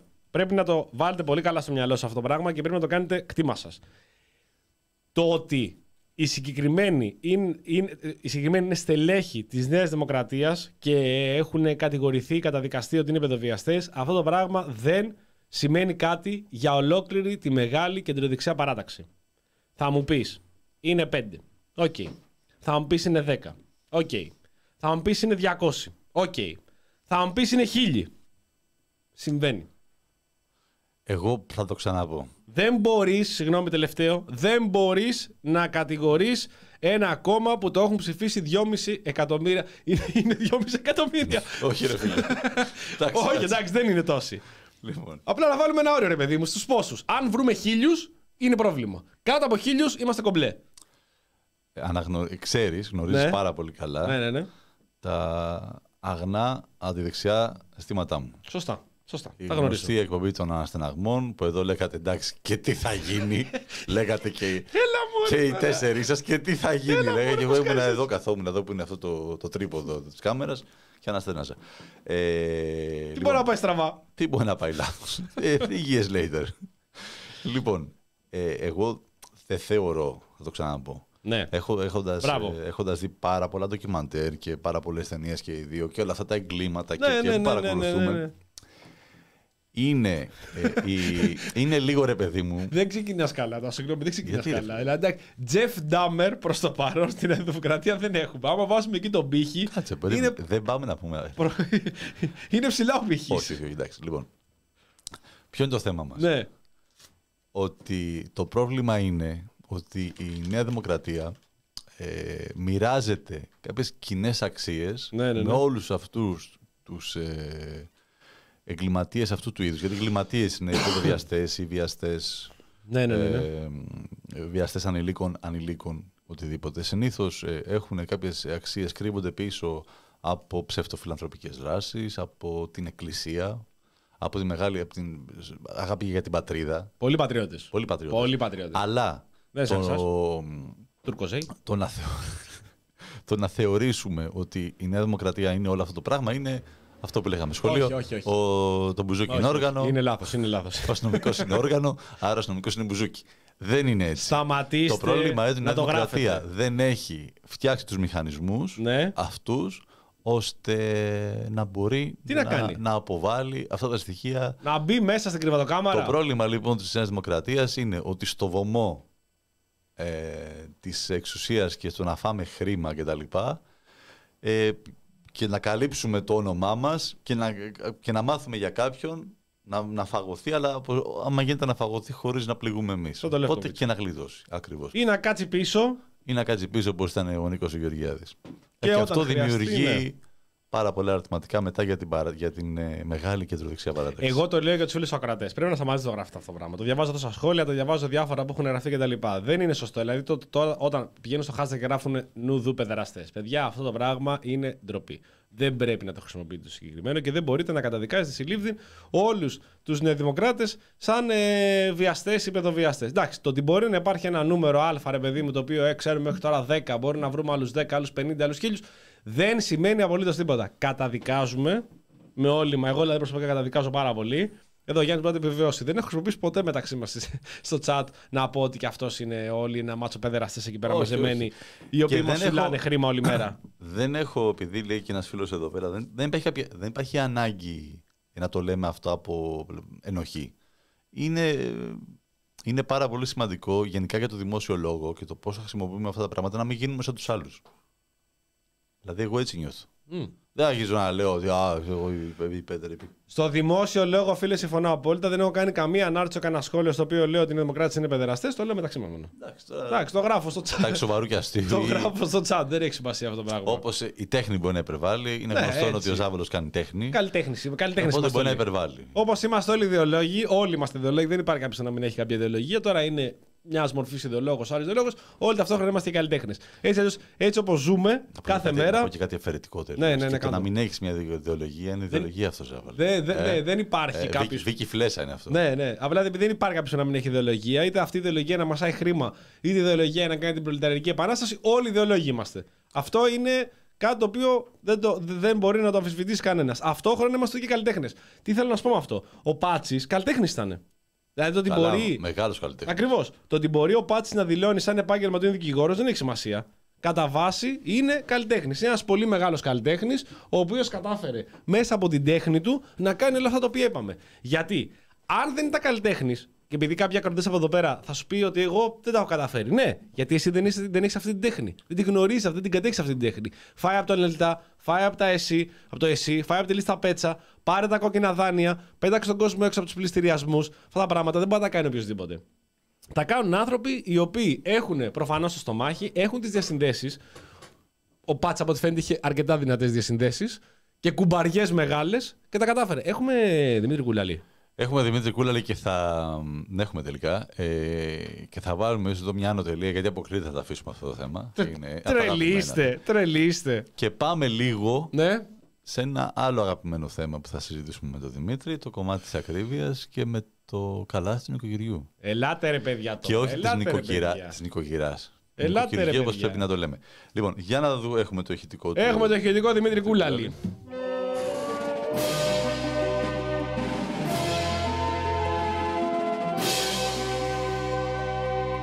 А теперь Димитрис Кулалис. Και έχουμε μαζί μα και τον Κούλαλη. Α, γάμο. Γάμο, Ήταν το ωραία είδες. για λίγο, Δεν ήταν. το Για ένα έχουμε, κλάσμα γάμο. ήταν. Δεν Για ένα κλάσμα. Έπρεπε να έχουμε το Δημήτρη στο και μετά να το πατάμε. αλλά Ναι, δεν ναι, γίνεται. ναι, ναι. Δεν το είχα, δεν το είχα ανεβάσει. Περίμενα να συνδεθεί. Α, Σαν να κάνουμε φάρσα είναι αυτό. Το τι κάνει ο Γιώκα σου, Δώσ' μου τη άσε Μαρία. να το ξέρω εγώ καλύτερα. Δημητρή. Καλησπέρα. Βρε Οπα. καλό στο να. ε, Τι είναι, Σαν Δημήτρη; τα ψηλά βουνά. Πού είσαι, κοιμόσουνα. Όχι, εδώ σας απολάμβανα. Θέλω να θυμίσω στον Δημήτρη τον Κούλαλη, στον οποίο ακούσαμε αυτό το υπέροχο ηχητικό το οποίο έχει δημιουργήσει ο Γιάννης Μπάκος ε, λίγο πριν Με τη βγει- βοήθεια του Google με Translate. τη βοήθεια του Google Translate προκειμένου να βγει με Κούλαλης, να μην έχει ανοιχτή ακρόαση ή μικρόφωνο ή hands free ή bluetooth ή οτιδήποτε και να βάλει το τηλέφωνο κανονικά παραδοσιακό πατροπαράδοτο στο όμορφο κατά τα άλλα αυτή του, ένα πανέμορφο αυτή. Άμα δείτε ένα αυτή του κούλα, θα πάθετε πλάκα. Εντάξει, ο Κουλάλης είναι Ε, γενικά άστο, όμορφο. φοβ- παιδί, Καλά άστο. ομορφόπεδο, απλά τα Ομορφό. αυτιά του είναι ακόμη πιο όμορφα. Και να βάλει το τηλέφωνο σε αυτή για να τον ακούμε καλύτερα. Ε, τι λες εσύ Δημήτρη; Μο, μόλις έγινε, ήταν δίκαιο και έγινε πράξη. Ακριβώς, γιατί έτσι ακούγεσαι πολύ καλύτερα. Δημήτρη, καλησπέρα. Καλησπέρα σας. Καλώς ήρθες στην όμορφη εκπομπή μας. Καλώς σας βρήκα. Μια εκπομπή μνήμης, μια εκπομπή η οποία ε, κάνει φτηνό λαϊκισμό και το μόνο που κάνει είναι να κριτικάρει χωρίς να δίνει λύσεις. Απλά σήμερα ήταν, ε, μέχρι τώρα δηλαδή, είναι και μια εκπομπή η οποία ε, προσπαθεί να εμπνεύσει. Είναι μια εκπομπή η οποία δίνει λύσεις σε προβλήματα, η πρώτη εκπομπή που δίνει λύσεις, σε προβλήματα και σε αδιέξοδα που η ζωή ε, φέρνει στο διάβα σου. Δηλαδή, δεν τα καταφέρνεις, κανένα πρόβλημα θα τα καταφέρεις. Πώς, θα κάνεις μια ε, εταιρεία, τρεις εταιρείες κατά προτίμηση. Ε, άμα είσαι και βουλευτής, προκειμένου να παίρνεις τα σπίτια του κόσμου, να τους πετάς έξω και μετά να γράφεις θα είμαι δίπλα σε κάθε πολίτη. Γιατί το λέω αυτό; Αυτό το λέω διότι έχουμε ένα αυξανόμενο κύμα ακρίβειας. Και ένα αυξανόμενο κύμα ακρίβειας το οποίο δεν σταματάει πουθενά. Μέρα με τη μέρα, ώρα με την ώρα, μπαίνεις στο 19 η ώρα στο Βασιλόπουλο, ξαναμπαίνεις 10 η ώρα, πάρε ένα 20% πάνω στη τιμή στη φέτα.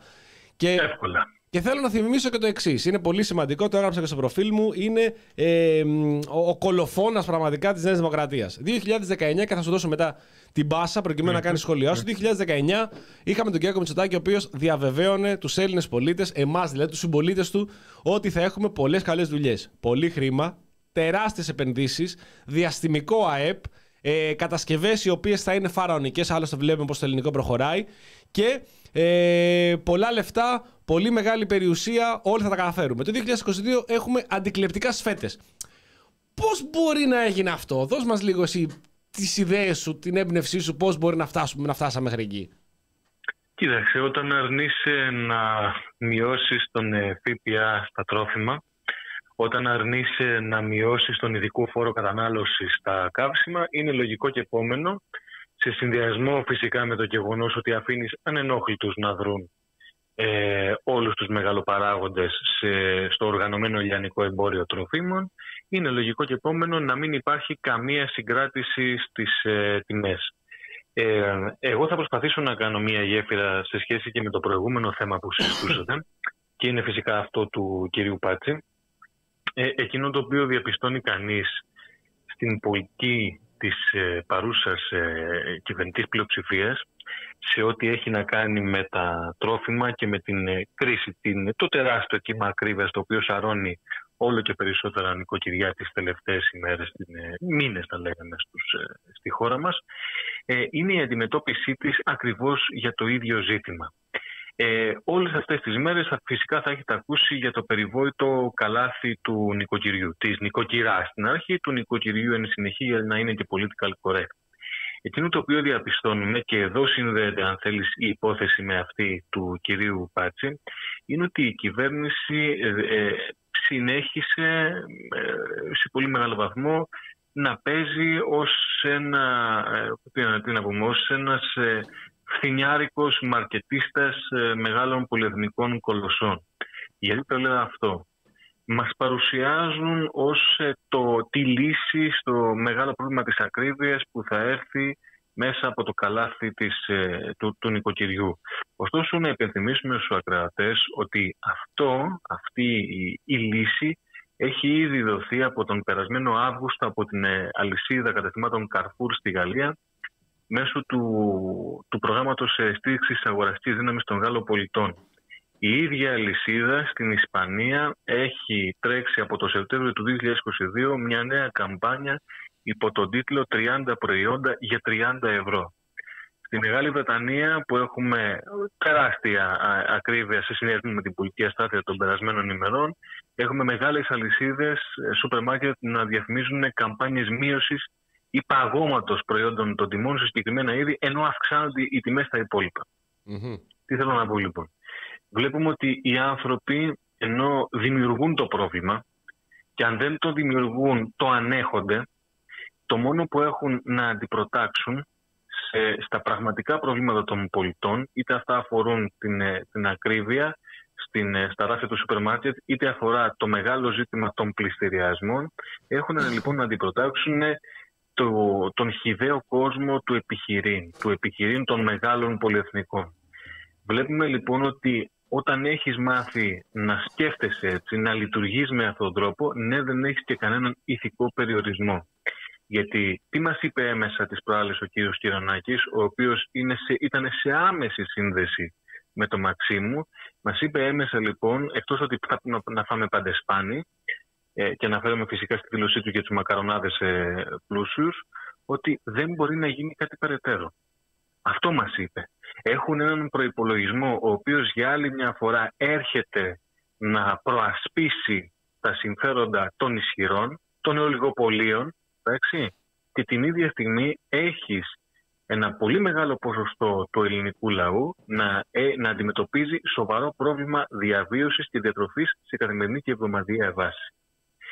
Ε, ταυτόχρονα είχαμε και τις δηλώσεις ε, του κυρίου Παπαδημητρίου να υπενθυμίσουμε περί ενός μεγάλου σοσιαλιστή ηγέτη, του κυρίου Μητσοτάκη. Εντάξει τώρα αυτά. Ε, ναι. Οκ, ναι. Ε, ναι, επειδή όμως θέλω να αναφερθώ συγκεκριμένα Είναι για το τιμητικό, σοσιαλισμό. θεωρείς; Είναι, είναι τιμητικό για τον ε, Κυριάκο Μητσοτάκη και την ιδεολογία του. Όχι, την γιατί ο εικόνα του να τον άνθρωπος, λένε ε, ναι, έτσι. όχι, όχι, ο άνθρωπος έχει προσπαθήσει πάρα πάρα πολύ. Εγώ θα, για έλεγα- να θα, έλεγα, αποδείξει- θα τον έπαιρνα τηλέφωνο γιατί βρίζεις, ρε μαλάκα.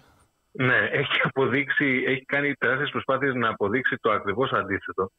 Ωστόσο, για να δούμε πόσο σοσιαλιστής είναι αυτός ο σοσιαλιστής της Παπαρδέλας, ε, να υπενθυμίσουμε ότι ήταν ο σύνδεσμος των επιχειρήσεων βιομηχανίας τροφίμων, ο οποίος εκτός των άλλων πριν από λίγες μέρες ε, μας ενημέρωνε ότι η πρωτοβουλία, η περιλάλητη πρωτοβουλία του Υπουργείου για το καλάθι του νοικοκυριού είναι εθελοντική.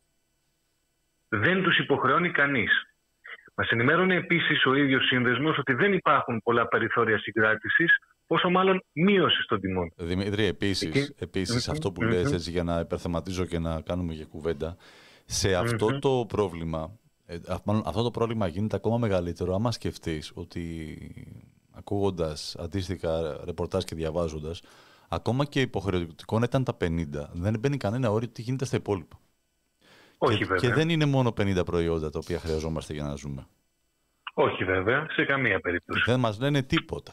Τίποτα Και για δεν το- έχει, δεν, δεν έχει απαντήσει και σε μια σειρά ερωτημάτων που προκύπτουν για τον τρόπο εφαρμογής αυτού του έργου, πράγμα το οποίο μας ε, κάνει να στρεφόμαστε στην πρόσφατη ανακοίνωση της ΓΕΣΕΒΕ, όπου οι άνθρωποι νομίζω ότι έθεσαν το ζήτημα με όσο το δυνατόν πιο ευκρινή τρόπο γινό, γι- γινόταν. Ε, ουσιαστικά αυτό που έλεγαν είναι πάρα πολύ απλό.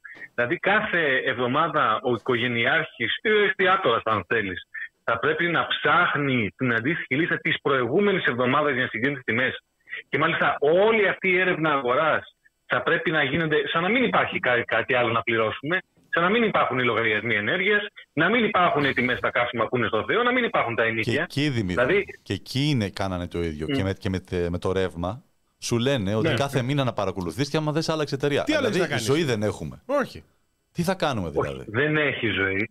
Και έχω την εντύπωση. Τραπεζόνα μένω, επειδή ρε φίλε. παρα- Στην τραπεζόνα μένω. Τι είναι Επειδή, αυτό; επειδή παρακολουθώ, όπως ξέρετε, πολύ στενά τα διεθνή, δεν ξέρω αν είδατε πρόσφατα το εξαιρετικό ρεπορτάζ που είχε η γαλλική τηλεόραση για τον τρόπο εξοικονόμησης, τον καθημερινό τρόπο εξοικονόμησης στα νοικοκυριά. Όχι. όχι. Ε, ναι, ε, ουσιαστικά η γαλλική τηλεόραση ενημέρωνε τους Γάλλους ότι αν μειώσουν λέει, το χρόνο που είναι αναμένουν το μάτι της κουζίνας, θα αντιμετωπίσουμε την ενεργειακή κρίση. Είναι Πάλι και, ναι, πάλι και αυτοί θε- έφεραν στο προσκήνιο το, το ζήτημα των μακαρονιών. Δεν ξέρω τι βίτσιο το μεταξύ είναι αυτό με τα μακαρόνια ξαφνικά. Εν πάση περιπτώσει, όπου ουσιαστικά έλεγαν στους Γάλλους ότι με δύο λεπτάκια ζέσταμα του νερού έχετε 90 δεύτερα να, να βρέσετε τα μακαρόνια σας. Να τα να μάθετε να τα δώτε αλτέντε.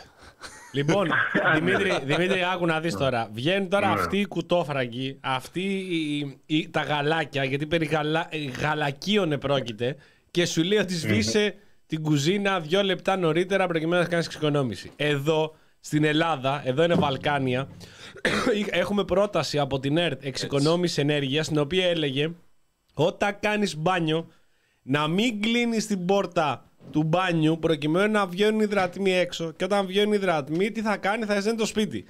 Ψήνεις. Έχεις βάλει τα μπιφτέκια. Έχεις βάλει το κοντόπουλο και ψήνεις. Εμείς ακόμη τότε είχαμε λεφτά. Ήταν πέρυσι αυτή το ρεπορτάζ. Οπότε Ναι, είχαμε λεφτά. Δεν ήταν όλη μέρα μόνο μακαρόνια να σου μπω στ' άντερο. Οπότε έτρεχες κανένα μπιφτεκάκι. Έψηνε το, το μπιφτέκι, τι κάνεις; Άνοιξε λίγο την πόρτα της κουζίνας. Θα βγαίνει έξω η θερμότητα. Θα ζεσταίνεται Και θα το ζεσταίνεται. σπίτι. Θα Α, ζεστεί το κολαράκι μας που έλεγε και η Μάρο Λεωνάρ. Μπράβο, θα κάθεσαι το κολαράκι πάνω από, το, από, την, από την κουζίνα. Λες και είσαι εσύ το ψητό και θα ζεσταίνει. Θα βάζει τα χέρια σου, πώς κάνουν εκεί όταν κρυώνεις, που βάζεις εκεί στα χνότα. Θα ζεσταίνεις τα χνότα σου.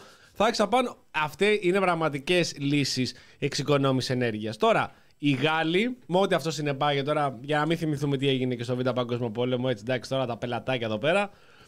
Τι γίνανε και ο Συνένε σβήσε. Επίσης, τα μακαρόνια που ρώτησε προηγουμένως δεν είναι τυχαίο που χρησιμοποιούν όλα τα παραδείγματα με τα μακαρόνια. Είχαμε την Ναι, δήλωση βέβαια, του ναι. Κυρανάκη, ο οποίος είπε. Βέβαια. Θα, θα πούμε και γι' αυτό, θα πούμε και γι' αυτό, κρατάμε. Εκείνο του αρχιδαπίτη με το δομημένο βιογραφικό, έτσι. Μπράβο, Γιατί ναι, αυτός ναι. είναι ο Κυρανάκης. Είναι αυτός ο οποίος έλεγε ότι ο ειδικός φόρος κατανάλωσης επί ΣΥΡΙΖΑ πήγαινε τσάντες της Παπακώστα και στα ταξίδια του Quick, ενώ ο ειδικός φόρος κατανάλωσης με αυτή την έκρηξη των τιμών επί Νέας Δημοκρατίας που πηγαίνει, πηγαίνει στη διάσωση της πατρίδας μας. Ό,τι κάνει η Νέα Δημοκρατία, και πρέπει αυτή τη στιγμή να το καταλάβουν εδώ οι φίλοι ακροατές, είναι προκειμένου να σωθεί η χώρα. Άλλο πράγμα δεν υπάρχει. Η αγάπη για την πατρίδα. Εσύ που να το καταλάβεις τώρα, κούλα, εντάξει, ας το τέσμα. Η αγάπη για την πατρίδα είναι πάνω απ' όλα. Ο Πάτση. Κοίταξε, εγώ να σου, πω, να σου πω την αλήθεια μου, Ναι, δεν, δεν το μοιράζομαι καταλαβαίνεις. την ίδια, την ίδια πατρίδα με τον οικείο Κυρονάκη και το κυριότερο δεν μοιράζομαι με την, πατρίδα, την ίδια πατρίδα με εκείνους που πλουτίζουν την ανέχειά μας. Δύο, δύο έρευνες, μάλιστα ε, οι έρευνες αυτές δημοσιεύτηκαν την περασμένη εβδομάδα στην Καθημερινή, αναφέρουν και αναδεικνύουν αυτό ακριβώς το ζήτημα, ότι ε, έχει ένα συγκεκριμένο τομέα ο οποίος πλουτίζει από την, ε, από την πείνα σου. Η, η έρευνα είναι της, η μία είναι της Nielsen IQ και η άλλη είναι της ε, IRI που ουσιαστικά δείχνουν και οι δύο το ίδιο πράγμα. Έχουμε αύξηση του τζίρου των σούπερ μάρκετ κατά 11,1 και 11,8% αντίστοιχα που μας δείχνει η κάθε έρευνα την ίδια στιγμή που έχεις μείωση του όγκου πωλήσεων ή οριακή, ε, οριακή αύξηση κατά 0,7%. Με λίγα λόγια, πλουτίζουμε λιγότερο σε ποιότητα και σε ποσότητα. Εντάξει, την ίδια στιγμή που οι τιμές παραμένουν στα ύψη και οι άνθρωποι βγάζουν εκατομμύρια από αυτό. Λοιπόν, νομίζω ότι ό,τι άλλο και να πούμε, ε, η, η αλήθεια είναι ξεκάθαρη σχετικά με το καλάθι του νοικοτηριού. Το βλέπει ο καθένας από εμάς και τους ακροατές κάθε φορά που πηγαίνει στο σούπερ μάρκετ. Το καλάθι με τα είδη πρώτη ανάγκης έχει μετατραπεί σε ένα τεράστιο γλεντοκόπι ακρίβειας και εσχροκέδεια. Με υπογραφή Μητσοτάκη, Γεωργιάδη και όλη της λυπής νομοταξίας του Μεγάλου Μαξίμου. Ποιος θα το περίμενε αυτό από την Νέα Δημοκρατία, ρε φίλε; Εγώ πραγματικά δεν σε ακούω τόση ώρα και έχω πέσει από τα Όχι, οι σύννεφα. άνθρωποι είναι συνεπέστατοι. Οι άνθρωποι είναι συνεπέστατοι. Ε, οι άνθρωποι, Δημήτρη, το είπαμε προηγουμένως, οι άνθρωποι είναι καλλιτέχνες. Δεν μπορούν να το καταλάβουν πολλοί άνθρωποι αυτό το πράγμα. Προφανώς υπάρχουν και φίλοι. Ναι, το έλεγα. Υπάρχουν και, υπάρχουν και φίλοι της τέχνης που πάνε και τους ψηφίζουν. Δηλαδή, άμα, άμα αγαπάς την τέχνη, πας ψηφίζεις Νέα Δημοκρατία. Οι άνθρωποι είναι καλλιτέχνες. Ό,τι κάνουν, το κάνουν με τέχνη.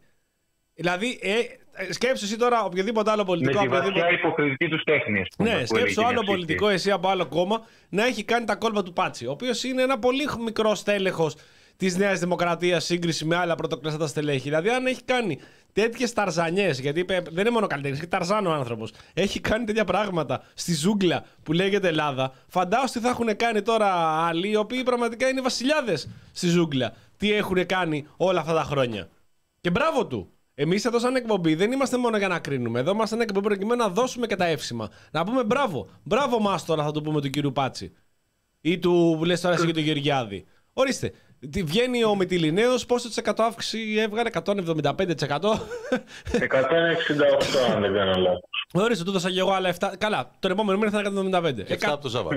7 από μένα έτσι, γιατί δεν είμαι κανένας φραγκοφρονιάς. Λοιπόν, 168% αύξηση ο γίγαντας. Μπράβο του.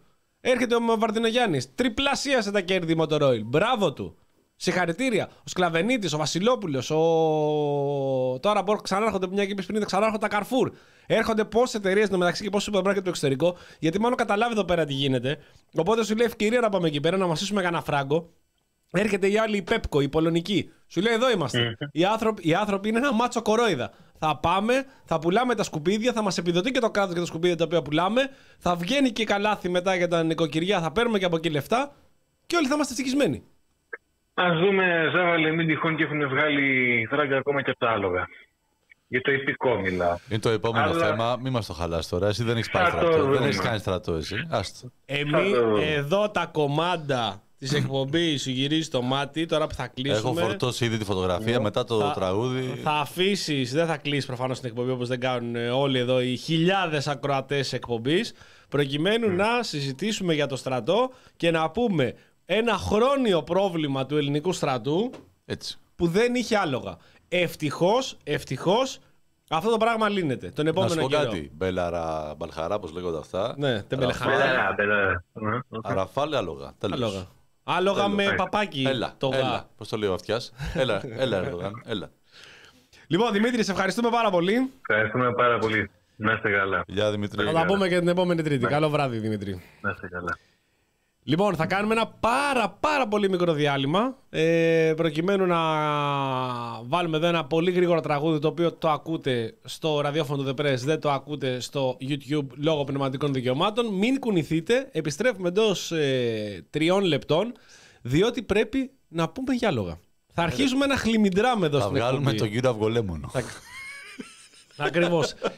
Φίλοι ακροατές που είναι τυχόν αλογομούριδες, άνθρωποι επί του υποδρόμου, Γκανιάν, ο Αστραπόγιανος, θα πούμε όλα. Ο Αστραχάν Αστραπόγιανος. Το, το, το ξέθαψα τον κούρκουλο. Λοιπόν, επιστρέφουμε τόσο λίγο. Λοιπόν, σε ψύχω. επιστρέψαμε. Θέλω να ξεφύγω από το θέμα του Πάτσι και δεν μπορώ πραγματικά. Γράφει εδώ και ο φίλος ο Κοτσαρίνης. Ρεκλάμα πέτσας, Πάτσι και ιό. Ό,τι λέγαμε προηγουμένως. Αλλά θέλω να διαβάσω και ένα πολύ γρήγορο ρεπορτάζ παραπολιτικά.gr, τα οποία παρακολουθούσα από ό,τι φαίνεται πολύ στενά τον κύριο Πάτσι από τα Γρεβενά στο Μονακό. Ο βουλευτής Αντρέα Πάτσι στο τέτα τέτ με τον Αλβέρτο. Συνοδευόμενο από την εντυπωσιακή σύζυγό του Βίκη Παπαλουκά, είναι δημοσιογράφο που λέγαμε που του έπαιρνε συνέντευξη. Ορίστε. Βρήκε χρόνο. Από τα αλόνια στα σαλόνια, παιδιά. Από τα γρεβενά στο Μονακό. Αν Δηλαδή στο θα ήταν, Βόλιο. Να ήταν στην Κοζάνη, Λοζάνη, θα ήταν πιο ωραίο. Ναι, θα ήταν Τώρα, ακόμα τι να μεγαλύτερο. κάνουμε Εντάξει, τώρα. πήγε στο Μονακό. Πήγε, Οκ. πήγε στο Μονακό που θέλει να γίνει Βόλος. Πέτσας, Πάτση και υιό θα μπορούσε να είναι και η εταιρεία η οποία θα έχει τα άλογα από τα οποία το ελληνικό κράτος θα αγοράσει ε, αυτά τα όμορφα, πανέμορφα ζώα για να, για να στήσεις. Ένα όμορφο αμάξι με, με δυο δυο άλογα. άλογα. Ναι, το ένα άλογο είναι ένα άσπρο. ε, ο ελληνικός στρατός λοιπόν Μπράβο. ε, μετά την ε, σοβαρή ενίσχυσή του και την υπεροχή που έχει πλέον έναντι της Τουρκίας με τα Ραφάλ, όπου το Έξι. Ραφάλ ρίχνεις εδώ και διαλύσεις Κωνσταντινούπολη, Άστο, άστο, άστο. έτσι σε 10 λεπτά, ε, πλέον Και έχουμε ενισχυθεί και από τα μπελαρά. και τα Μπελαρά, Δεν οι έχουν έρθει καλύτερες ακόμη. μακέτες που έχουμε πάρει ποτέ. Τα καλύτερα. Ούτε Είναι μα... καταπληκτικές. Μακέτα δεν πήρες. Δηλαδή, Μπελαρά και ελληνικό είναι απ- οι δύο σπουδαία εμβληματικά, εμβληματικά έργα. Μια εμβληματική επένδυση, μια εμβληματικά... Αν μου δίνει μινιατούρα δουλειά. μακέτα, θα το έπαιρνα και εγώ. Επειδή ούτε μινιατούρα έχεις πάρει και το έχεις δει μόνο σε- στον υπολογιστή Ε, και το στο ελληνικό Μπελαρά. το ίδιο. ναι. Μόνο υπολογιστές έχεις. ναι, μόνο στο τέτοιο. Αλλά τα λόγα τα πάρουμε. Δε- του- Δηλαδή, άλογο θα βρεις. Δεν γίνεται να σου δώσουν σε γραφιστικό. Θα το Η- πάρεις το Η άλογο. ελληνική κυβέρνηση λοιπόν αποφάσισε ότι στα σύνορα με την Τουρκία, στον Εύρο δηλαδή, πλέον θα επιχειρεί με άλογα. Μάλιστα. Ε, πρέπει να καταλάβουμε ότι αυτό που θα επιχειρεί στα σύνορα δεν είναι προφανώς ότι τα άλογα θα πολεμάνε τα drones ή άμα έρθουν τα άρματα ή κατέβουν οι Τούρκοι και όλα τα υπόλοιπα. Τα άλογα. Προς... Για όριδες θα φωνάζουν.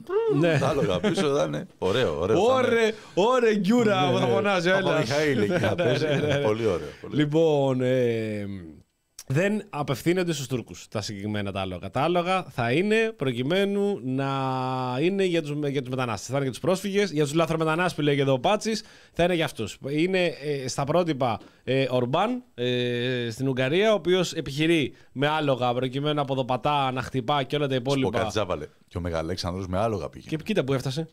Εντάξει. Μην τα κοροϊδεύουμε. Λες αυτά. να- Είναι σοβαρά πράγματα. Ναι, Και ναι, μετά ναι. από αυτά που έχουν γίνει τώρα με, τη, με τις πρέσπες που έχουμε πουλήσει στη Μακεδονία, μην πουλήσουμε και αυτό. Μην πάμε. Τα γαυγάμιλα δεν μας φταίνε σε κάτι τώρα. Έτσι.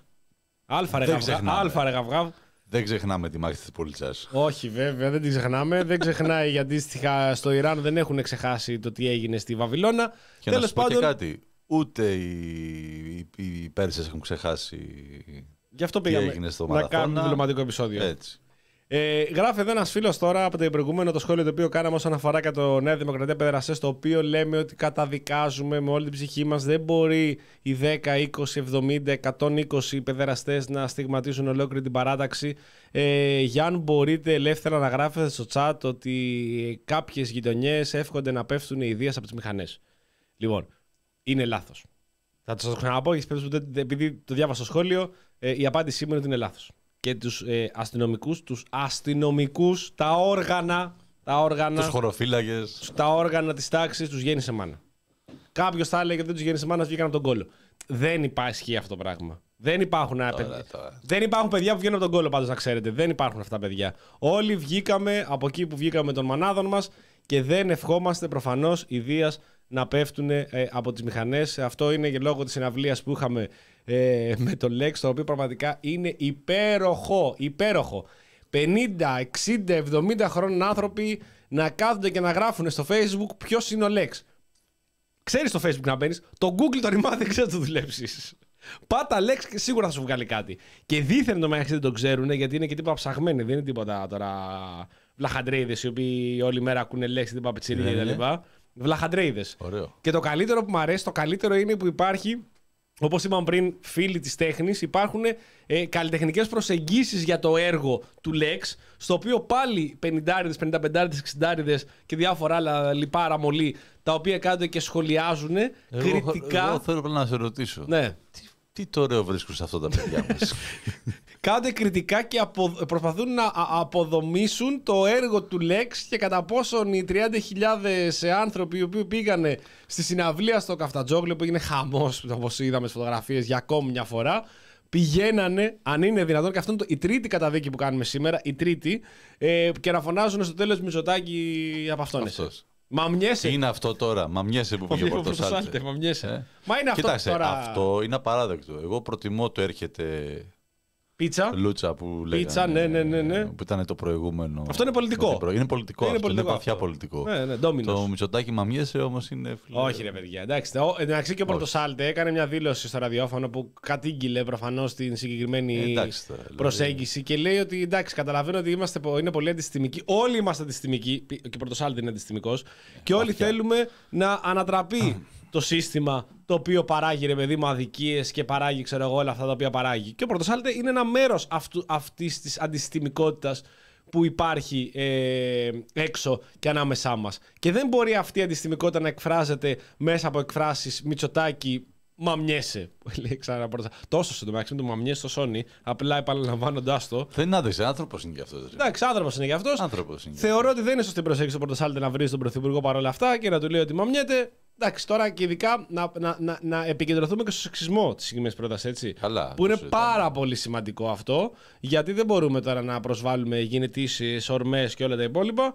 Μπορούμε πολιτικά Στο κάτω-κάτω και άμα θέλει, ναι, μπορεί. Γιατί να το χρησιμοποιούμε σαν βρισιά. και να κάνουμε και κάτι άλλο, ρε Γιάννη. Αυτή τη στιγμή, σε αυτήν την εκπομπή, θα προτείνουμε και κάτι άλλο. Να προσεγγίσουμε πολιτικά το ζήτημα και την κριτική την οποία κάνουμε στο Μητσοτάκη. Ωραία. Λοιπόν, Ε, το κάνουμε. ήξερε ο Πάτση ότι είχε τρεις εταιρείες που έπαιρνε κόκκινα δάνεια και τα 63 εκατομμύρια. Ήξερε ο Πιερρακάκης και ο Πέτσας ο κουμπάρος του ότι βούταγε ένα εκατομμύριο από τον Ελτά. Ήξερε ο Μητσοτάκης ότι είχε διορίσει παιδοβιαστή στο Εθνικό Θέατρο. Ήξερε ότι έκανε παρακολουθήσεις. Ε, Ήξερε ότι ο Νίκος Γεωργιάδης είχε καταδικαστεί Ναι, ναι, ναι. για τράφικινγκ ανηλίκων και για βιασμό ανηλίκων. Να μιλήσουμε πολιτικά, ρε παιδιά. Αυτά είναι πολιτική Αυτά είναι κουβέντα. πολιτικά. Και γι' αυτό προτείνουμε. Όπως επίσης ήξερε ο κύριος Πατούλης ποιος είναι ο κύριος Μίχος. Ναι, ορίστε. Να, ορίστε. Αυτές Ε, είναι πολιτικές ερωτήσεις. ε, Δεν απαντάμε σε αυτές. Εγώ προτείνω λοιπόν στον κύριο Μητσοτάκη, ο οποίος είναι ένας- ένα βαθιά πολιτικό, ένα πολιτικό, ένα πολιτικό ζώο που λέγανε να πάει. Δεν λέω ζώο προφανώς στον Πρωθυπουργό, έτσι μην, το, μην μπερδευτούμε και παρεξηγηθούμε. Να πάει σε κάποιο debate ή να δώσει καμιά συνέντευξη πέρα από τον Πορτοσάλτε και τον ε, Χατζηνικολάου που Κι ας δίνει είναι και live συνεντεύξεις. καμιά φορά. Και ας είναι και live, και ας είναι θέλει και σπάρει και τις ερωτήσεις. Του λέει ο Βαξεβάνης, δεν μου σωστές ερωτήσεις άμα είναι, δεν έχει σημασία. Πάρε τις ερωτήσεις και πάντα πάνω σε αυτές. Επειδή θέλει να μιλάει πολιτικά και δεν θέλει προφανώς να τον βρίζουν, που το καταδικάζουμε, να τον βρίζει ο κόσμος, να πάει πολιτικά, να βγει ακόμη και στην εκπομπή μας, άμα θέλει. Ορίστε, του κάνουμε. ε, Ανοιχτή πρόσκληση. Ανοιχτή πρόσκληση. Όποτε θέλει να πάρει τηλέφωνο, τα έχει τα τηλέφωνά Τι μας. μπορεί να γίνει εδώ. Τα έχει τα τηλέφωνά μας. Καλά, σίγουρα. Άμα χρειαστεί, άμα μπορεί να χτυπήσει το τηλέφωνο να βγει να μιλήσουμε πολιτικά. Εμείς, εγώ, σίγουρα παιδιά, εγώ προσωπικά δεν ξέρω για τον Γιάννη, γιατί ο Γιάννη είναι και λίγο λαϊκιστή, δεν θα τον βρίσω. Εσύ δεν ξέρω. Ε, εντάξει, τι να βρίσουμε τώρα, κρατήσουμε ένα επίπεδο. Ναι, θα κρατήσουμε ένα επίπεδο και θα τον βρίσουμε και θα μιλήσουμε πολιτικά. Οπότε, θα το ρωτήσουμε σίγουρα για τα άλογα. Πολιτική επιλογή. Και φέρανε και τον ίδιο και τον έναν ε, συνταξιούχο. Ναι, ε, μα εσύ, ρε φίλε, παλιά τα άλογα ήταν το πυροβολικό. Τώρα δηλαδή τα άλογα θα ανήκουν στο πυροβολικό ή θα έχουμε νέο σώμα, θα είναι το υπηκό; Παλιά, παλιά. Αυτές είναι ερωτήσεις, μάλλον αυτό είναι τροφή για σκέψη. Το πυροβολικό το σέραν τα άλογα. Το, το, τα άλογα ήταν τα τεθωρακισμένα. Γι' αυτό και ναι, τα ναι, ναι, ναι, ναι, τεθωρακισμένα. ναι, ναι, τεθωρακισμένα, ναι, έχεις δίκιο. Απλά έτσι, σαν υπενθύμηση εδώ στους φίλους που μπορεί να είναι παγιωτάδε και να μην έχουν πάει στρατό. Γι' αυτό τα, θωρα- τα τεθωρακισμένα έχουν και την ονομασία που είχαν τα άλογα. Δηλαδή ήταν ο ήλαρχος, είναι η ύλη, η ύλη αρμάτων, ο επίλαρχος, η πύλαρχος και όλα τα υπόλοιπα. Ε, τώρα όμως, τι να τα κάνεις τα άρματα; Και να σου πω και κάτι με τα άρματα. Αφού τα έδωσες. Δεν έχεις αφήσει κανένα άρμα στο, Το στα μεταξύ, νησιά. ξέρεις, ξέρεις, με το συνδυάζω τώρα με αυτό που είπε ότι πρέπει οι νέοι να γυρίσουν στα βουνά της χώρας. Μπράβο. Να πάρει τα άλογα. Στην πέφτει τώρα ο Τούρκος, ο Μογγόλο, στην πέφτει στη Σάμο. Λες εσύ, είχαμε εκεί πέρα κάτι τα BNP που λέγαμε σε τόσες εκπομπές, τώρα εντάξει τα έχουν Ουκρανοί. Τι θα κάνεις, θα βγάλεις μια ύλη, κανονική ύλη, όχι ύλη αρμάτων, με τα άλογά τους μέσα. Θα έχεις μπροστά το άλογο, τον Κανιάν και από πίσω όλα τα υπόλοιπα. Θα ορμήξουν πάνω στα, στα drones. Πώς λέγονται τα drones στα τουρκικά, στο, στα Bayraktars. Μπαϊρακτάρ, ναι. Καταπληκτικό. Δεν θα τα φτάνουν, θα τους βομβαρδίσουν τα Bayraktar από πάνω. Κρίμα τα λογάκια. Ούτε να βομβαρδίσουν, δεν πρέπει. Τέλος πάντων. Καλά, οριακά τα Bayraktar βομβαρδίζουν. Ε. Α πω γι' αυτό έχεις εσύ τα Bayraktar τα οποία πέφτουν στην ευθεία και έχεις από την άλλη τα άλογα, αλλά περισσότερο πιθανότητες έχουν τα Bayraktar από τα άλογα τα δικά σου. Απλά καταλάβετε, πρέπει να καταλάβουμε κι εμείς ότι μάλλον υπάρχει μια απευθεία ανάθεση από πίσω, στην οποία κάποιος θα του ξεμείνανε έξι άλογα. Δεν ξέρω αν το θυμάσαι. Για πες. Για το σύζυγο της ε, της Ντόρας. Τι είχε; Είχε άλογα. Λοιπόν, ε, Αποκάλυψη. θα βγάλουμε. όχι, Βόμβα. βάζουμε εδώ άνω τελεία. Ναι, ναι, ναι. Για να το ψάξω αυτό, γιατί το είχαμε, το είχαμε ξανασυζητήσει, αν θυμάσαι. Θα, το, θα γυρίσουμε. Δεν το θυμάμαι, εκεί. όχι. Λοιπόν, λέω, επειδή πήραμε την έγκριση από τον ε, γνωστό καθηγητή φιλοσοφίας ε, Ναι, ναι, ναι, συνεργάτης ναι, της ναι. εκπομπής, Μάλιστα. το θέμα του Γιούργα, επειδή πιάσαμε το θέμα των... ε, δεν πιάσαμε το θέμα, λάθος. Έκαναμε την αναφορά τώρα στην πολιτική συζήτηση αναφορικά με τους παιδοβιαστές και τα λοιπά και είχαμε ασχοληθεί πολύ με τον ε, Μίχο. Στις προηγούμενες εκπομπές. Μπράβο, ακριβώς. Και είδαμε Μπορείτε να τις ένα- ακούσετε. Ακριβώς μπορείτε είτε στο YouTube είτε στο Spotify και σε άλλη από τις πλατφόρμες ε, μπορείτε να ακούτε μουσική podcast. Είχαμε το θέμα που είχε πέσει για τη θανατική ποινή. Ε, εντάξει, δεν δεν θα συζητήσουμε αυτό με το Θωμά. Έπεσε όμως έτσι λίγο πιο αυτό το alt-right έτσι, επιχείρημα του χημικού ευνοχισμού. Το οποίο επιβεβαίωσε Ε, ο Μάκης ο Οβορίδης. Μάκης Βορύδης. Λοιπόν, θα, θα καλέσουμε εμείς τώρα εδώ το Θωμά. Ε, θα κάνουμε μια κουβέντα ε, μαζί του για το θέμα αυτό και από πλευρά ηθικής. Ο οποίος είναι ένας μεγάλος γνώστης άλλωστε του συγκεκριμένου της ηθικής φιλοσοφίας, αλλά αυτό έχει σπουδάσει και ο άνθρωπος. Καθηγητής Δηλαδή, αυτό, έχει, φιλοσοφίας, αυτό έχει σπουδάσει. Ξέρει, έχει διαβάσει. Ε, κάτι, κάτι παραπάνω έχει διαβάσει από εμάς. Προκειμένου να δεν, συζητήσουμε έχουμε αυτό. ηχητικό, δεν έχουμε ηχητικό για το Δεν Θωμά. έχουμε, όχι ηχητικό. Θα φτιάξουμε Έχουμε όμως. όμως το Θωμά Γιούργα στην άλλη άκρη της τηλεφωνικής γραμμής. Πω, πω, δεν το έχουμε πει ποτέ αυτό. Είδες ευκαιρία τώρα. Ευκαιρία. Θωμά, Θωμά, καλησπέρα. Καλώς έγινε; ήρθατε. Γεια σου, Τωμά. Καλησπέρα, καλησπέρα. Ένα λεπτάκι γιατί κάτι. Έλα, μ' ακούτε τώρα; Τώρα σε Τέλεια, σε ακούμε ακούμε, τέλεια. ακόμη καλύτερα από πριν. Λοιπόν, Θωμά, τι, θέλουμε, τι θέλουμε να συζητήσουμε; Ε, την ε, προηγούμενη εβδομάδα βγήκε ο Υπουργός Εσωτερικών, ο κύριος Μάκης Βορύδης, ο οποίος ε, προκειμένου να χαϊδέψει τα λοιπά δεξιά αυτιά των ψηφοφόρων της Νέας Δημοκρατίας, ε, είπε ότι η κυβέρνηση και μ, η Νέα Δημοκρατία σκέφτεται προκειμένου να εφαρμόσει ε, μεθόδους χημικού ευνοχισμού υπό προϋποθέσεις ε, σε ανθρώπους οι οποίοι έχουν καταδικαστεί για σεξουαλικά εγκλήματα και να διαβεβαιώσει πάλι τους ίδιους ε, ψηφοφόρους ότι σε τέτοιες περιπτώσεις, σε τέτοια εγκλήματα όταν μιλάμε για ε, ισόβια εννοούμε ισόβια. Εννοούμε δηλαδή για ανθρώπους οι οποίοι δεν θα μπορέσουν ποτέ να ξαναβγούν έξω διότι από ό,τι φαίνεται αυτή είναι η έννοια του σοφρονισμού για την ε, Νέα Δημοκρατία για τη συγκεκριμένη παράταξη. Στη συζήτηση λοιπόν που έχει ξεκινήσει όσον αφορά το θέμα του χημικού ευνοχισμού και επειδή είναι κάτι το οποίο συζητιέται τα τελευταία χρόνια, σε αντίθεση με πριν, να προσεγγίσουμε το θέμα λίγο πιο φιλοσοφικά και ηθικά προς εσένα και πώς το βλέπεις και μετά σε θέματα πραγματικής εφαρμογής, δηλαδή που αυτό έχει εφαρμοστεί, τι σημαίνει πραγματικά χημικός ευνοχισμός, ε, πώς μπορεί να γίνει, υπό ποιες αυτές τις προποθέσει που λέει ο Βορύδης. Αλλά πάμε πρώτα να ξεκινήσουμε σε ένα πιο ηθικό κομμάτι και φιλοσοφικής προσέγγισης για το συγκεκριμένο. Ωραία. Ε, και να πούμε ότι αυτά τα δύο και σε έναν βαθμό συνδέονται. Δηλαδή, η κατανόηση του εμπειρικού, του επιστημονικού κομματιού ε, μπορεί και να συνδέεται με τη φιλοσοφική ηθική άποψη, όχι κατά ανάγκη, αλλά μπορεί να ενημερώνει και να βοηθάει, όπως υπονοήθηκε εσύ, την ε, καλύτερη, την πιο καθαρή αντιμετώπιση τέτοιων ε, δύσκολων ε, ηθικών ερωτημάτων. Λοιπόν, τώρα, ε, συνολικά η ερώτηση που θα έβαζα είναι τι, πώς αντιλαμβανόμαστε την τιμωρία, για ποιο λόγο τιμωρούμε ανθρώπους ε, που έχουν διακράψει- διαπράξει κάποιο αδίκημα ή κάποιο έγκλημα. Αυτή είναι μια πάρα πολύ δύσκολη ερώτηση που απαντιέται διαφορετικά ε, μέσα στο πέρασμα του χρόνου και σήμερα σε διαφορετικές χώρες. Δηλαδή, αν πάρουμε ένα σκληρό έγκλημα, ε, ας, πά- ας πάρουμε ένα κατά συρροήν ε, δολοφόνο, ε, αλλιώς θα αντιμετωπιστεί στην Κίνα, αλλιώς ε, σε Σαουδική Αραβία, αλλιώς σε κάποιες πολιτείες της ε, Αμερικής και αναφέρομαι και τη θανατική ποινή ως μια πιθανή τιμωρία και αλλιώς στην Νορβηγία. Ε, αυτό αντανακλά δύο διαφορετικές προσεγγίσεις. Δηλαδή, θέλω κάποιον να τον τιμωρήσω ώστε να εκδικηθώ, ανταποδώσω για το έγκλημά του, να τον τιμωρήσω με έναν εξίσου σκληρό τρόπο επειδή αυτό είναι το δίκαιο και του αξίζει. Ε, ή άλλη προσέγγιση, θέλω να τον τιμωρήσω σκληρά ώστε να αποτρέψω περαιτέρω τέτοια εγκλήματα. Αυτή είναι μία κατεύθυνση. Μία άλλη κατεύθυνση, όπως ανέφερα στην Νορβηγία, υπάρχει τελείως διαφορετική προσέγγιση ε, και σε άλλες ε, χώρες της Ευρώπης. Ε, η αντίληψη της τιμωρίας έχει να κάνει περισσότερο με το σοφρονισμό ε, και με μία άλλη ηθική προσέγγιση που δεν ενδιαφέρεται τόσο ό- ώστε να εκδικηθεί ή να αποτρέψει μέσα από τη σκληρότητα της ποινής αλλά να δημιουργήσει μια άλλη κουλτούρα, ε, μια άλλη προσέγγιση, μια έτσι, πιο οπτιμιστική προσέγγιση περί σοφρονισμού, με την ελπίδα ότι και αυτό είναι καλύτερο ηθικά τελεία, γιατί δεν πρέπει ποτέ ένα οργανωμένο κράτος να σκοτώνει, να παρεμβαίνει στο σώμα ενός ανθρώπου κτλ. Και δεύτερον, γιατί έτσι ίσως παράλληλα και ταυτόχρονα να πετύχουν και καλύτερη αποτρεπτική, καλύτερα αποτρεπτικά αποτελέσματα. Επομένως, εδώ έχουμε μια γενικότερη σύγκρουση ε, ηθικών φιλοσοφιών που εφαρμόζονται στην πράξη ε, σε διαφορετικές χώρες του κόσμου. Αυτό είναι λοιπόν το ένα πλαίσιο, έτσι, το, το φιλοσοφικό θεωρητικό, δηλαδή τι θέλουμε να κάνουμε με την τιμωρία. Γιατί, ε, και πολύ σύντομα θα το πω αυτό, ένα ανοιχτό ερώτημα είναι από πού και ως πού ένα κράτος δικαιολογείται ηθικά πριν φτάσουμε στον νόμο να φυλακίζει ανθρώπους, να τους φέρει την ελευθερία, να τους ε, σκοτώνει, ε, να τους παίρνει την περιουσία. Ε, αυτό είναι από μόνο του ένα τεράστιο ερώτημα. Μην πάμε τόσο πίσω, τόσο βαθιά, αρκεί να σκεφτούμε την απλή ερώτηση. Ποιος είναι ο σκοπός της τιμωρίας ή ποιοι είναι οι σκοποί της τιμωρίας, με ποια ιεράρχηση και πώς αυτό αποτυπώνεται σε διαφορετικά δικαιακά, δικαιικά συστήματα ανά τον κόσμο. Ναι.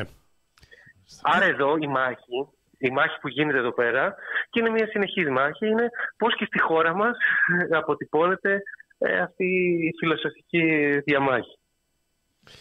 Το θέμα είναι να κατανοήσει επίσης και ο κόσμος, γιατί εδώ πιστεύω ότι είναι η πάγια τακτική της Νέας Δημοκρατίας είναι να ψαρεύει σε θολά νερά.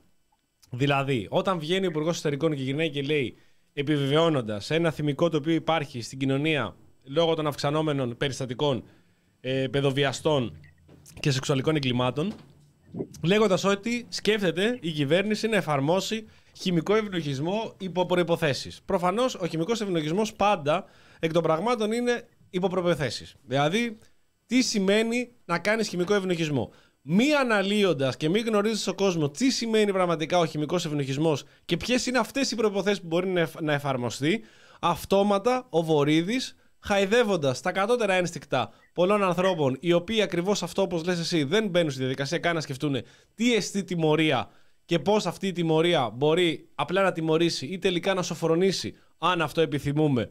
Αν και ο περισσότερος κόσμος δεν. Περισσότερος κόσμος, ένα κομμάτι του πληθυσμού τέλος πάντων δεν συμφωνεί με την έννοια του σοφρονισμού. Σημαίνει, θεωρεί ότι εφόσον κάνεις ε, ένα δίκημα, κάνεις ένα έγκλημα, αυτόματα πρέπει να μπεις στο βαθύτερο μπουντρούμι και να παραμείνεις εκεί να σαπίσεις. Κάτι το οποίο εντωμεταξύ Ναι. με το χημικό ευνοχισμό δεν ε, συνιστά, δεν είναι προπόθεση αυτό προκειμένου. να- Δηλαδή, τι κάνει στο χημικό ευνοχισμό; Δίνει την επιλογή σε έναν κρατούμενο είτε να παραμείνει σε αυτό το βαθύ μπουντρούμι για όσα χρόνια, εφόσον μετά έχεις διαβεβαιώσει και σαν υπουργός ότι θα μείνει εκεί για πάντα, το οποίο εντωμεταξύ πέφτει σε πολλά άλλα προβλήματα τα οποία είναι ακόμη και συνταγματικά σε θέμα ε, δικαιωμάτων του ανθρώπου, σε συμφωνίες που έχεις υπογράψει όντας και μέλος της Ευρωπαϊκής Ένωσης ή να τον απελευθερώσεις και αυτές οι προϋποθέσεις να του δώσει αυτή την εθελοντική επιλογή προκειμένου να εφαρμοστεί ο χημικός, που η- η σωστότερη έκφραση είναι φαρμακευτικός ευνοχισμός. Αυτή Μμ, είναι σωστό. η, η πιο σωστή έκφραση. Ο χημικός ευνοχισμός ε, νο- ο περισσότερο κόσμος μπερδεύεται και νομίζει ότι με χημικές διαδικασίες, ξέρω εγώ, αν του βάλεις ουράνιο ξέρω εγώ, πάνω στον προστάτη, θα τον ε, σταματήσεις προκειμένου να έχει ορμές ή να μπορεί να γονιμοποιεί, ξέρω εγώ, Ναι. ή οτιδήποτε. Ενώ συνεπάγεται ότι με τη λήψη κάποιων φαρμάκων, για όσο δη- δη- λειτουργεί και για όσο υπάρχει αυτή η φαρμακευτική αγωγή, δεν θα έχει αυτές τις ορμές, διότι είναι φαρμακευτικό το ζήτημα για τη Ναι, ναι. διαδικασία ε, της υπερπλασίας ή του καρκίνου του Είναι προστάτη. σημαντικό αυτό που λες, γιατί είναι για όσο κρατάει η θεραπεία. Δηλαδή, είναι αναστρέψιμο. Βέβαια, μπορεί. Εντάξει, και αυτό είναι ένα ζήτημα που το γνωρίζουν καλύτερα οι βιολόγοι, οι γιατροί, οι βιοχημικοί. Ε, μπορεί να αφήνει άλλα Ναι. κατάλοιπα, άλλα προβλήματα υγείας. Ε, αλλά ένα είναι αυτό για να κάνουμε και το δικηγόρο διαβόλου. Και το δεύτερο, ότι μετά έκανε μία ε, δεύτερη δήλωση ο Βορύδης που ήθελε να επεξηγήσει και να πει ότι εννοώ μόνο αν το επιλέξει με τη δική του βούληση ο, ο κρατούμενος. Εδώ λοιπόν στα Αυτός που θολά, διαπράξει τα στα δίκαια. θολά νερά που ψαρεύει, δεν, αφού έκανε τη διευκρινιστική, ε, φανταζόμαστε όμως ότι σε, με- σε αυτό το κομμάτι του πληθυσμού το οποίο επιθυμεί το χημικό ευνοχισμό, όταν αυτόμα θα του πεις ότι αυτός θα είναι έξω, αλλά δεν θα μπορεί να λειτουργήσει σεξουαλικά, προσέξτε, σεξουαλικά μόνο, στο, προ- αφού θα ε, του εφαρμόσει τον φαρμακευτικό ευνοχισμό, που αν σταματήσει τη φαρμακευτική αυτή αγωγή θα μπορέσει να επανέλθει κανονικά και να δουλεύει παρόλο που μπορεί να το έχουν απομείνει όπως λες και εσύ προβλήματα λόγω της αγωγής είναι αγωγή συνήθως κατά, ε, για, το- κατά του καρκίνου του προστάτου συγκεκριμένου που έχει, φα- που έχει δείξει ότι ε, μειώνει τη λίπητο, μειώνει την τεστοστερόνη και ως εκ τούτου μειώνει και την ε, διάθεση για έρωτα. Βέβαια, για σεξ και για βιασμό. Βέβαια, ο βιασμός, και αυτό είναι το επόμενο που θέλω να συζητήσουμε, ο βιασμός δεν είναι μια σεξουαλική αμυγός πράξη. Δηλαδή, ένας ε. βιαστής δεν σημαίνει ότι αν δεν του σηκώνεται δεν μπορεί να βιάσει. Και ένα χαρακτηριστικό παράδειγμα, το οποίο είναι και πολύ φρέσκο, αν και υπάρχουν χιλιάδες παραδείγματα και στην παγκόσμια, στις δικογραφίε ή ακόμη και εδώ στην Ελλάδα, ένα φρέσκο παράδειγμα είναι η υπόθεση του Λιγνάδη, ο οποίος από καταθέσεις ανθρώπων που βιαστήκαν από το Λιγνάδη βίασε μελωστό. Δηλαδή, πώς. Ωραία, ωραία, Πάμε σε αυτό ναι. να, να συζητήσουμε. Πώς μπερδεύεται Ναι. το θέμα του βιασμού με τη σεξουαλική πράξη και γενικότερα με το Ναι, θέμα ναι. των ορμών, πώς αυτές μπορεί να εκφραστούν σε μια προπόθεση χημικού ευνοχισμού. Ναι, και επίσης να πούμε ότι και οι τρεις εδώ που μιλάνε και φαντάζομαι και όσοι μας ακούνε ε, και κάθε νομίζω λογική σκέψη είναι ότι θέλουμε να κάνουμε ό,τι είναι δυνατόν καλύτερο ώστε να αποτρέψουμε τέτοια φαινόμενα, ε, να επέμβουμε γρήγορα ως κοινωνία, γειτονιά, άτομα σε τέτοιες περιπτώσεις και να τα προλάβουμε. Και προφανώς είναι εύλογο να υπάρχουν τέτοια αντανακλαστικά οργής ε, όταν ένας βιασμός, ένας ε, παιδοβιασμός ή οποιοδήποτε βιασμός αφήνει, όχι, δεν είναι μόνο το, το- η φυσική βία που ασκείται και ένα ε, ψυχολογικό βαθύτατο τραύμα ε, καταστρέφει ζωές. Επομένως, μιλάμε για ένα πολύ σκληρό έγκλημα. Ειδικά στον παιδοβιασμό, ίσως να μιλάμε για τα σκληρότερα. Ε, Γι' αυτό είναι ακόμα χειρότερο αυτό που γίνεται με τη σπέκουλα για το χημικό εκπληκτισμό, διότι θα πρέπει να δούμε το φαινόμενο και πάω σε αυτό που αναλύεις, θα πρέπει να δούμε το, το φαινόμενο του βιασμού ε, στη ρίζα του. Ο βιασμός, όπως ε, έτσι σωστά το περιγράφεις, δεν είναι απλά και μόνο, είναι σε μεγάλο βαθμό αυτό, αλλά δεν είναι απλά και μόνο η φυσική πράξη της επιβολής ε, του σεξ. Ε, είναι μ, μια προσπάθεια για ταπείνωση, είναι μια προσπάθεια να επιβάλλεις την ηγεμονία σου σε έναν άλλο άνθρωπο. Ε, είναι μια κατάλυση της αυτονομίας του άλλου ανθρώπου. Ε, και επειδή ε, ένας τεράστιος αριθμός ε, βιασμών έχει θύματα γυναίκες και θύτες άντρες, είναι και μια διαιώνιση του πατριαρχικού μοντέλου, μια διαιώνιση της πατριαρχικής ηγεμονίας που έχει μια φυσική εκδήλωση μέσα από το βιασμό, επομένως, την πιο σκληρή έκφρασή του. Επομένως, ε, το να πεις ότι θα αντιμετωπίσω το, ε, το, το φαινόμενο, το έγκλημα του βιασμού μέσα από χημικό υπνοχισμό είναι σαν να υποβιβάζεις και να βλέπεις μειοπικά ε, το ζήτημα του Ακριβώς. Υπνοχισμού, ε, σαν- το ζήτημα του βιασμού, ε, σαν ένα ζήτημα περιορισμού των ε, σεξουαλικών ορμών. Επομένως το υποβιβάζεις. Αυτό είναι το με- για μένα το μεγάλο μου πρόβλημα με την πρόταση για χημικό υπνοχισμό, πριν πάμε στα επιστημονικά, είναι ότι φιλοσοφικά είναι τρομερά περιορισμένη, περιοριστική και μειοπική η θέση που βλέπεις αναπάντηση στο χημικό υπνοχισμό. Γιατί αυτός που το λέει δεν καταλαβαίνει τι σημαίνει ο βιασμός και Ακριβώς. τι οδηγείται ο βιαστής σε αυτό το έγκλημα. Να σου πω μια πο- πολύ πιο, κατά τη γνώμη μου, άμεση αποτροπή του βιασμού, ειδικά του παιδοβιασμού.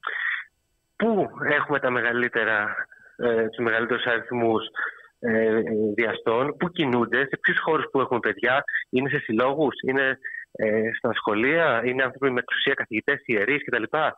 Λοιπόν, επιβολή, εκεί θέλω budget, επιβολή ε, μεγάλου γκρουπ ψυχολόγων, σχολικών ψυχολόγων και άλλων εξειδι- εξειδικευμένου προσωπικού που θα μπορεί να βλέπει, να προβλέπει, να ελέγχει και να προλαβαίνει. Εγώ θέλω να προλάβω το βιαστή. Το βιαστή. Δεν θέλω να κυνηγάω να τον ευνοχήσω χημικά.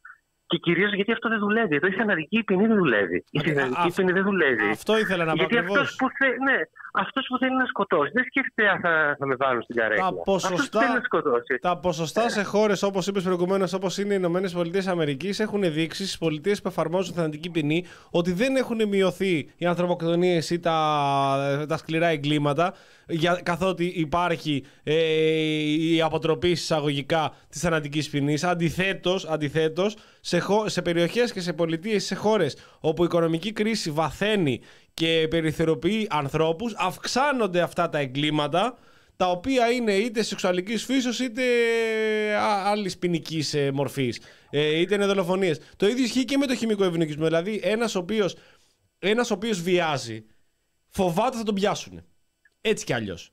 Τώρα, φοβάται να τον πιάσουν και τον βάλουν φυλακή, ή φοβάται και να τον πιάσουν και τον βάλουν χημικό ευνοκισμό, που έτσι κι αλλιώς δεν προποθέτει ότι είναι υποχρεωτικός ο χημικός ευνοκισμό, αλλά θα είναι ε, εθελοντικός, δεν σημαίνει ότι θα μειωθεί με κάποιο τρόπο ο αριθμός των παιδιών που βιάζονται. Αυτό που λες στην μεταξύ ακριβώς για το κράτος πρόνοιας, τι γίνεται, πώς λύνεται τελικά το πρόβλημα. Λύνεται όχι με δημιουργία ε, τμήματων, ε, παιδοψυχολόγων, ε, κοινωνικών λειτουργών, αλλά με την εφαρμογή ακόμη αυστηρότερου πλαισίου μέσα από την αστυνόμευση και από τη δικαστική μέρημνα.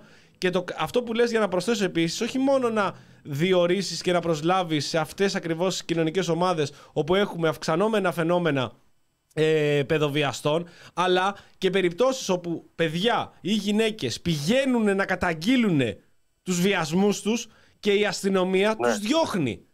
Δηλαδή, Ναι, σαν ναι. πρώτο φαινόμενο, μήπως θα έπρεπε να εκπαιδεύσεις τα σώματα ασφαλείας προκειμένου να ακούνε. Μήπως θα έπρεπε να εκπαιδεύσεις τις δικαστικές αρχές πώς ακριβώς πρέπει να λειτουργήσουν. Λέγαμε στην προηγούμενη εκπομπή. Είναι απαράδεκτο τα παιδιά να πηγαίνουν και να καταθέτουν στα δικαστήρια όταν αυτά γίνονται ξανά και ξανά την εμπειρία του βιασμού τους από τον πατέρα τους, από τον θείο τους, από οποιοδήποτε άλλο. Ενώ στις υπόλοιπες χώρες ψυχολόγοι εξειδικευμένοι στη- στο συγκεκριμένο τομέα καταθέτουν εκ μέρους των παιδιών οι οποίοι δεν εμφανίζονται ποτέ. Δηλαδή δεν έχεις καλύψει απλά ζητήματα, απλό, α, πολύ απλά ζητήματα, απλούστατα ζητήματα προς τέτοια κατεύθυνση και σαν προσέγγιση που έχεις, εφόσον είσαι υπουργός εσωτερικών, είναι να διαβεβαιώνεις, είναι υπόσχεσαι ότι σκεφτόμαστε την εναλλακτική του χημικού βιασμού, λες και υπάρχει πιθανότητα να αλλάξει το παραμικρό. Ναι, ναι, λες και ο χημικός ευνοχισμός θα αποτρέψει τον επόμενο δυνητικό παιδοβιαστή ή βιαστή. Ε, τώρα δεν θέλω να κάνω ευθεία σύγκριση και αναλογία, αλλά θέλω να πω κάτι για την ιεράρχηση των, ε, των πόρων και των πολιτικών. Σκεφτείτε αυτά 20-30 εκατομμύρια κάθε χρόνο που πάνε για δίθεν να φυλάνε τα πανεπιστήμια, που είναι σε μισθοδοσία και όλη την εκπαίδευση της ΟΠΗ. Σκεφτείτε τώρα αυτό το μικρό ποσό σε σχέση με το budget της χώρας να πήγαινε στο, στη στελέχωση σχολείων και άλλων δομών όπου πρέπει να υπάρχει μέσα το κράτος πρόνοιας με εξειδικευμένο προσωπικό για να μπορεί όχι μόνο για το κομμάτι του βιασμού αλλά γενικότερα για το κομμάτι της, ε, της- της κακοποίησης, το κομμάτι του bullying κτλ. Να έχουμε εξειδικευμένο προσωπικό να είναι εκεί πέρα με αυτά τα λεφτά πόσους θα μπορούσαμε να προσλάβουμε ως κράτος. Δηλαδή, α, για μένα το τρελό ε, και το ηθικά προβληματικό είναι ότι η προτεραιότητα και η ιεράρχηση της κυβέρνησης όσον αφορά ε, την προσπάθεια να μειώσει το έγκλημα έχει να κάνει με ένα χώρο όπου κάτι δεν λειτουργεί καθόλου, δεν έχει καταφέρει δύο χρόνια, τρία χρόνια πόσο είναι να φτιάξει ένα σώμα πάνω σε ένα χώρο που δεν χρειάζεται να μπει αυτό το σώμα και δεν πρέπει, ενώ θα μπορούσαν τα χρήματα σε ένα μείζον ζήτημα, στο ζήτημα όπως λες των μηχανισμών ε, του να προλάβεις και το μηχανισμό του να καταγγείλεις χωρίς να υπάρχουν εμπόδια, να έχεις επενδύσεις πάνω σε αυτό και σε τρία χρόνια θα είχαμε φτιάξει αυτή τη στιγμή ένα πολύ καλύτερο κράτος πρόνοιας. Απλά δεν υπάρχει θέληση. Και το να βγαίνει ο, ο κάθε υπουργός και να μιλάει για αυστηροποίηση των ποινών είναι το πιο εύκολο πράγμα του κόσμου. Δεν κοστίζει τίποτα. Ε, χαϊδεύεις τα αυτιά όσων νιώθουν εξοργισμένοι και ουσιαστικά καπηλεύεσαι τη δίκαιη ενέργεια του κόσμου.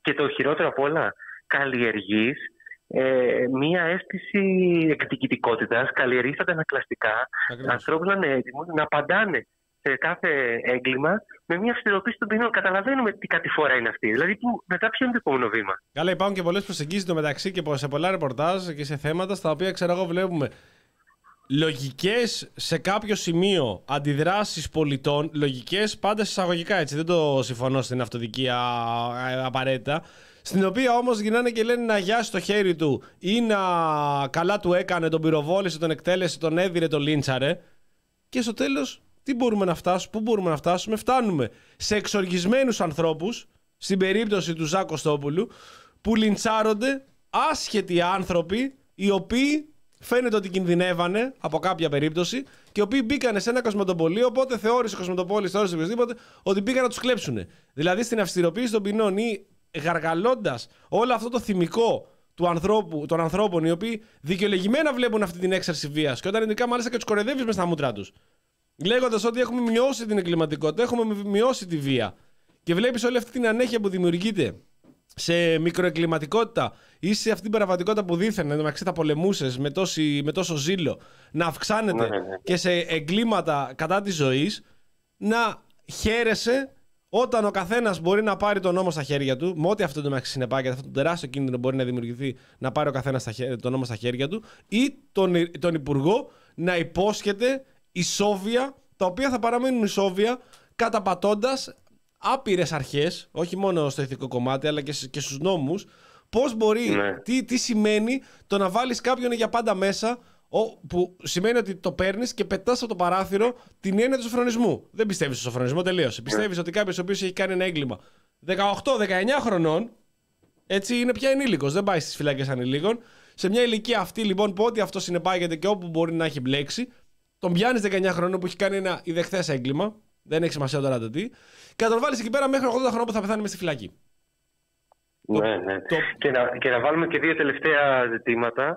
Ε, το ένα είναι εμ, ότι αν ε, βάλει σαν, ε, ε, σαν όρο να δώσεις την τεράστιση του αυτός που έχει κάνει το έγκλημα, ε, τότε τρέχα γύρευε. Άντε τώρα να, να, να μπορείς να διευκρινίσεις Ναι. ε, αν κάποιος έδωσε την κατάστασή του κάτω από τι όρους, τι πίεση κτλ. Άρα τίθεται υπό αμφισβήτηση ε, η καθαρότητα της βούλησης και η πραγματική προστασία της αυτονομίας αυτού που... Αυτό δεν σημαίνει ότι δεν θέλουμε να καταδικάσουμε επειδή ε, σε συζητήσεις ας πούμε κάποιοι λένε καλά είναι εδώ σκεφτόμαστε την αυτονομία του.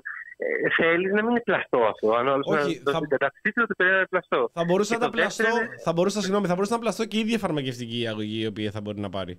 Δηλαδή θα μπορέσει, έχ, το έχουμε θέσει πάρα πολλές περιπτώσεις. Εντάξει, θα μπορούσε δηλαδή να υπογράφει κάποιος γιατρός, φίλος του, δεν ξέρω ποιος, ότι κάνει και φαρμακευτική αγωγή προκει- προκειμένου να κάνει το χημικό ευγονισμό και να μην το κάνει αυτό το πράγμα. Καλά, εντάξει. ναι. Και να κρύβεις κάτω το χαλί μιας νοστήματο διαφθοράς, ναι, οκ.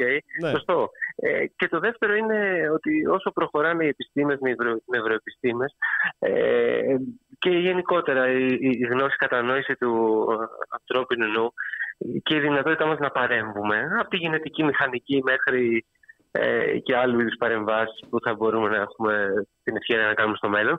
Σκεφτείτε πώς θα αλλάξει η έννοια της τιμωρίας. Τι θέλω να πω; Ε, η έννοια της επικοινωνίας μόνο με την εφεύρεση του τηλεφώνου ή του. Ε, από, το, από το σταθερό τηλέφωνο μέχρι το κινητό και, τα, και το Messenger, το τι σημαίνει έχω καλή επικοινωνία με ένα φίλο μου ή με τη σύντροφό μου, τον σύντροφό μου, έχει αλλάξει δραματικά. Εντάξει, λέω κάτι πάρα πολύ απλό και επιφανειακό. Σκέψτε τώρα η ίδια έννοια της τιμωρίας, πώς θα αλλάξει, αν θα μπορώ να παρεμβαίνω ε, σε κομμάτια του, του εγκεφάλου που μπορεί να επηρεάσουν τη, την προσωπικότητα και το χαρακτήρα ενός ανθρώπου.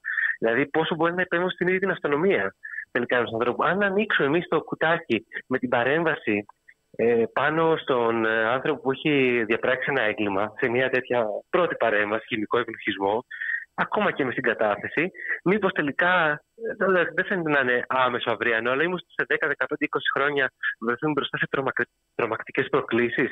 Και βάζω σαν ε, έτσι, υποσημείωση τελευταία το, το επεισόδιο του, του Black Mirror, το White Christmas, όπου ένα μικρό spoiler, είναι και το αγαπημένο μου επεισόδιο, όπου η τιμωρία εκεί πέρα για έναν ε, ε, που έχει διαπράξει εγκλήματα, ήδη δεν έχει διαπράξει εγκλήματα, είναι να βιώνει σε μία λούπα ε, ότι έχει, είναι κρατούμενος για χιλιάδες χρόνια.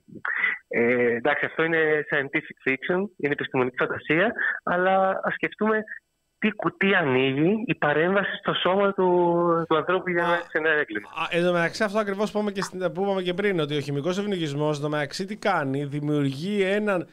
Μάλλον να το πω διαφορετικά.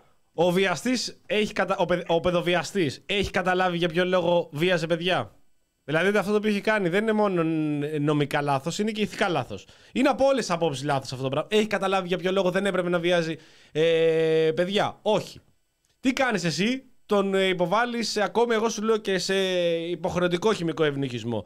Τι έχεις κάνει, έχεις δημιουργήσει έναν παιδοβιαστή ο οποίος δεν μπορεί να ενεργήσει σεξουαλικά και το μόνο που κάνει είναι όπως και οι υπόλοιποι, αυτό που λέγαμε πριν, εξοργισμένοι πολίτες, να εξοργίζεται ταυτόχρονα και αυτός ότι τιμωρείται για κάτι το οποίο μπορεί να ένιωθε, κάτι το οποίο τελικά πιο ποινικοποιεί τον έρωτα που βγαίνουν πολλοί και λένε, κάτι το οποίο το, και, και, αυτή τα, και αυτό ε, το παιδί, το αγόρι, το κορίτσι τα ήθελε ή έμοιαζε για παραπάνω από ό,τι μας έλεγε ότι είναι. Βγαίνουν πολλοί τώρα στην υπόθεση του 10χρονου Σεπόνια και λέγανε Α, είναι κανονική γυναίκα, είπε και ο δικηγόρος. Αφού δεν έχει καταλάβει το λάθος του και θεωρεί ότι τέλει- στην τελική- τελική ανάλυση τιμωρείται αδίκως για αυτό το οποίο έχει κάνει, εσύ δημιουργείς έναν εξοργισμένο, ελεύθερο άνθρωπο, παιδοβιαστή, ο οποίος είναι το, χει- ο, το χειρότερος συνδυασμός που μπορεί να δημιουργήσεις.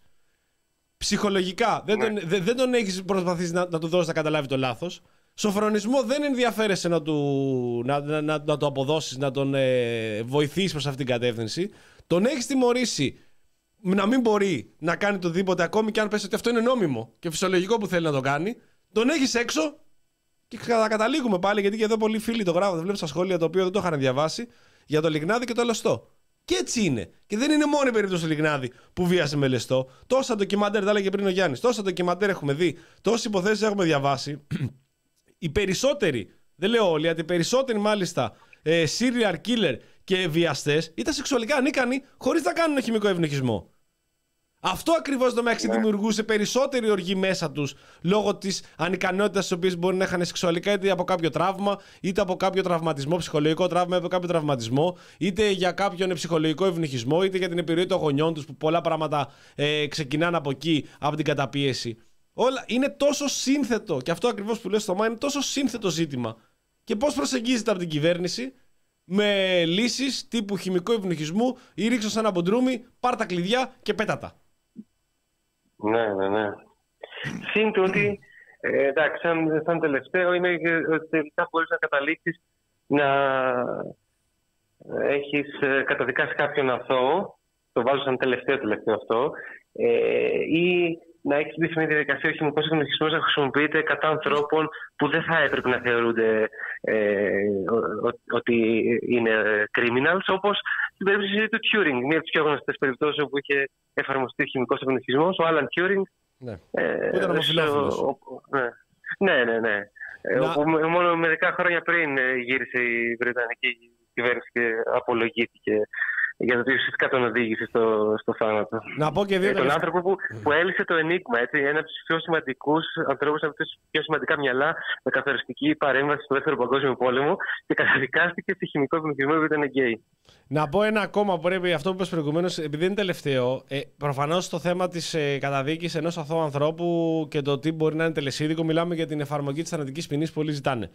Ε, είναι ε, η βάση του ποινικού κώδικα στον δυτικό κόσμο ότι καλύτερα 10 ένοχοι έξω παρά ένα αθώο στη φυλακή. Αυτό είναι ο πυρήνας του νομικού του νομικού μας πολιτισμού. Ναι, ναι. Είναι η βάση του αυτό το πράγμα. Πάνω σε αυτό πιάνεται όλα τα δικαστήρια, όλοι οι δικηγόροι, ο- όλο το νομικό σύστημα και εφαρμόζει ε, το νομικό σύστημα όπως αυτό το γνωρίζουμε. Στο θανατική Ναι. ποινή έχουμε κάτι το τελεσίδικο. Δηλαδή, πε- τον σκοτώσανε, το σκότωσε το κράτος, τον σκοτώσαμε εμείς. Πες με ότι συμφωνήσαμε αυτή την εφαρμογή της θανατική ποινής σαν κοινωνία και τελικά αποδείχθηκε ότι είναι αθώος. Αυτό το κράτος δεν μπορεί να το διορθώσει με τίποτα. Έχουμε περιπτώσεις μακροχρόνιων φυλακίσεων, οι οποίες τελικά αποδείχθηκαν ότι βασιστήκαν σε μια κακοδικία ή σε λάθος μαρτυρίες ή σε ρατσιστικά στερεότυπα στην Αμερική. Κάτσαν 30 χρόνια μέσα, ουσιαστικά είναι σαν να τον σκοτώνεις βέβαια. Εδώ Αλλά υπήρχε ένα ανήλικο παιδάκι το οποίο.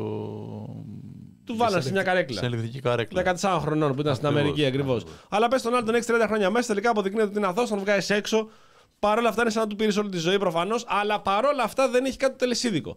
Η θανατική ποινή γι' αυτό εφαρμόζεται μετά από το πέρας πάρα πολλών χρόνων στην Αμερική, γιατί εφόσον θεωρούν λογικό να τους εκτελούν, το οποίο στην- στον πυρήνα του είναι παράλογο, πρέπει να εξασφαλίσουν ότι αποκλείεται να βγουν οποιαδήποτε στοιχεία τα οποία μπορεί να οδηγήσουν στην αθώση. Προφανώς έχουν βγει όμως στοιχεία. Και μετά από 50 χρόνια βγήκαν στοιχεία τα οποία αποδείξαν ότι αυτό τον οποίο εκτελέσει ήταν αθώος.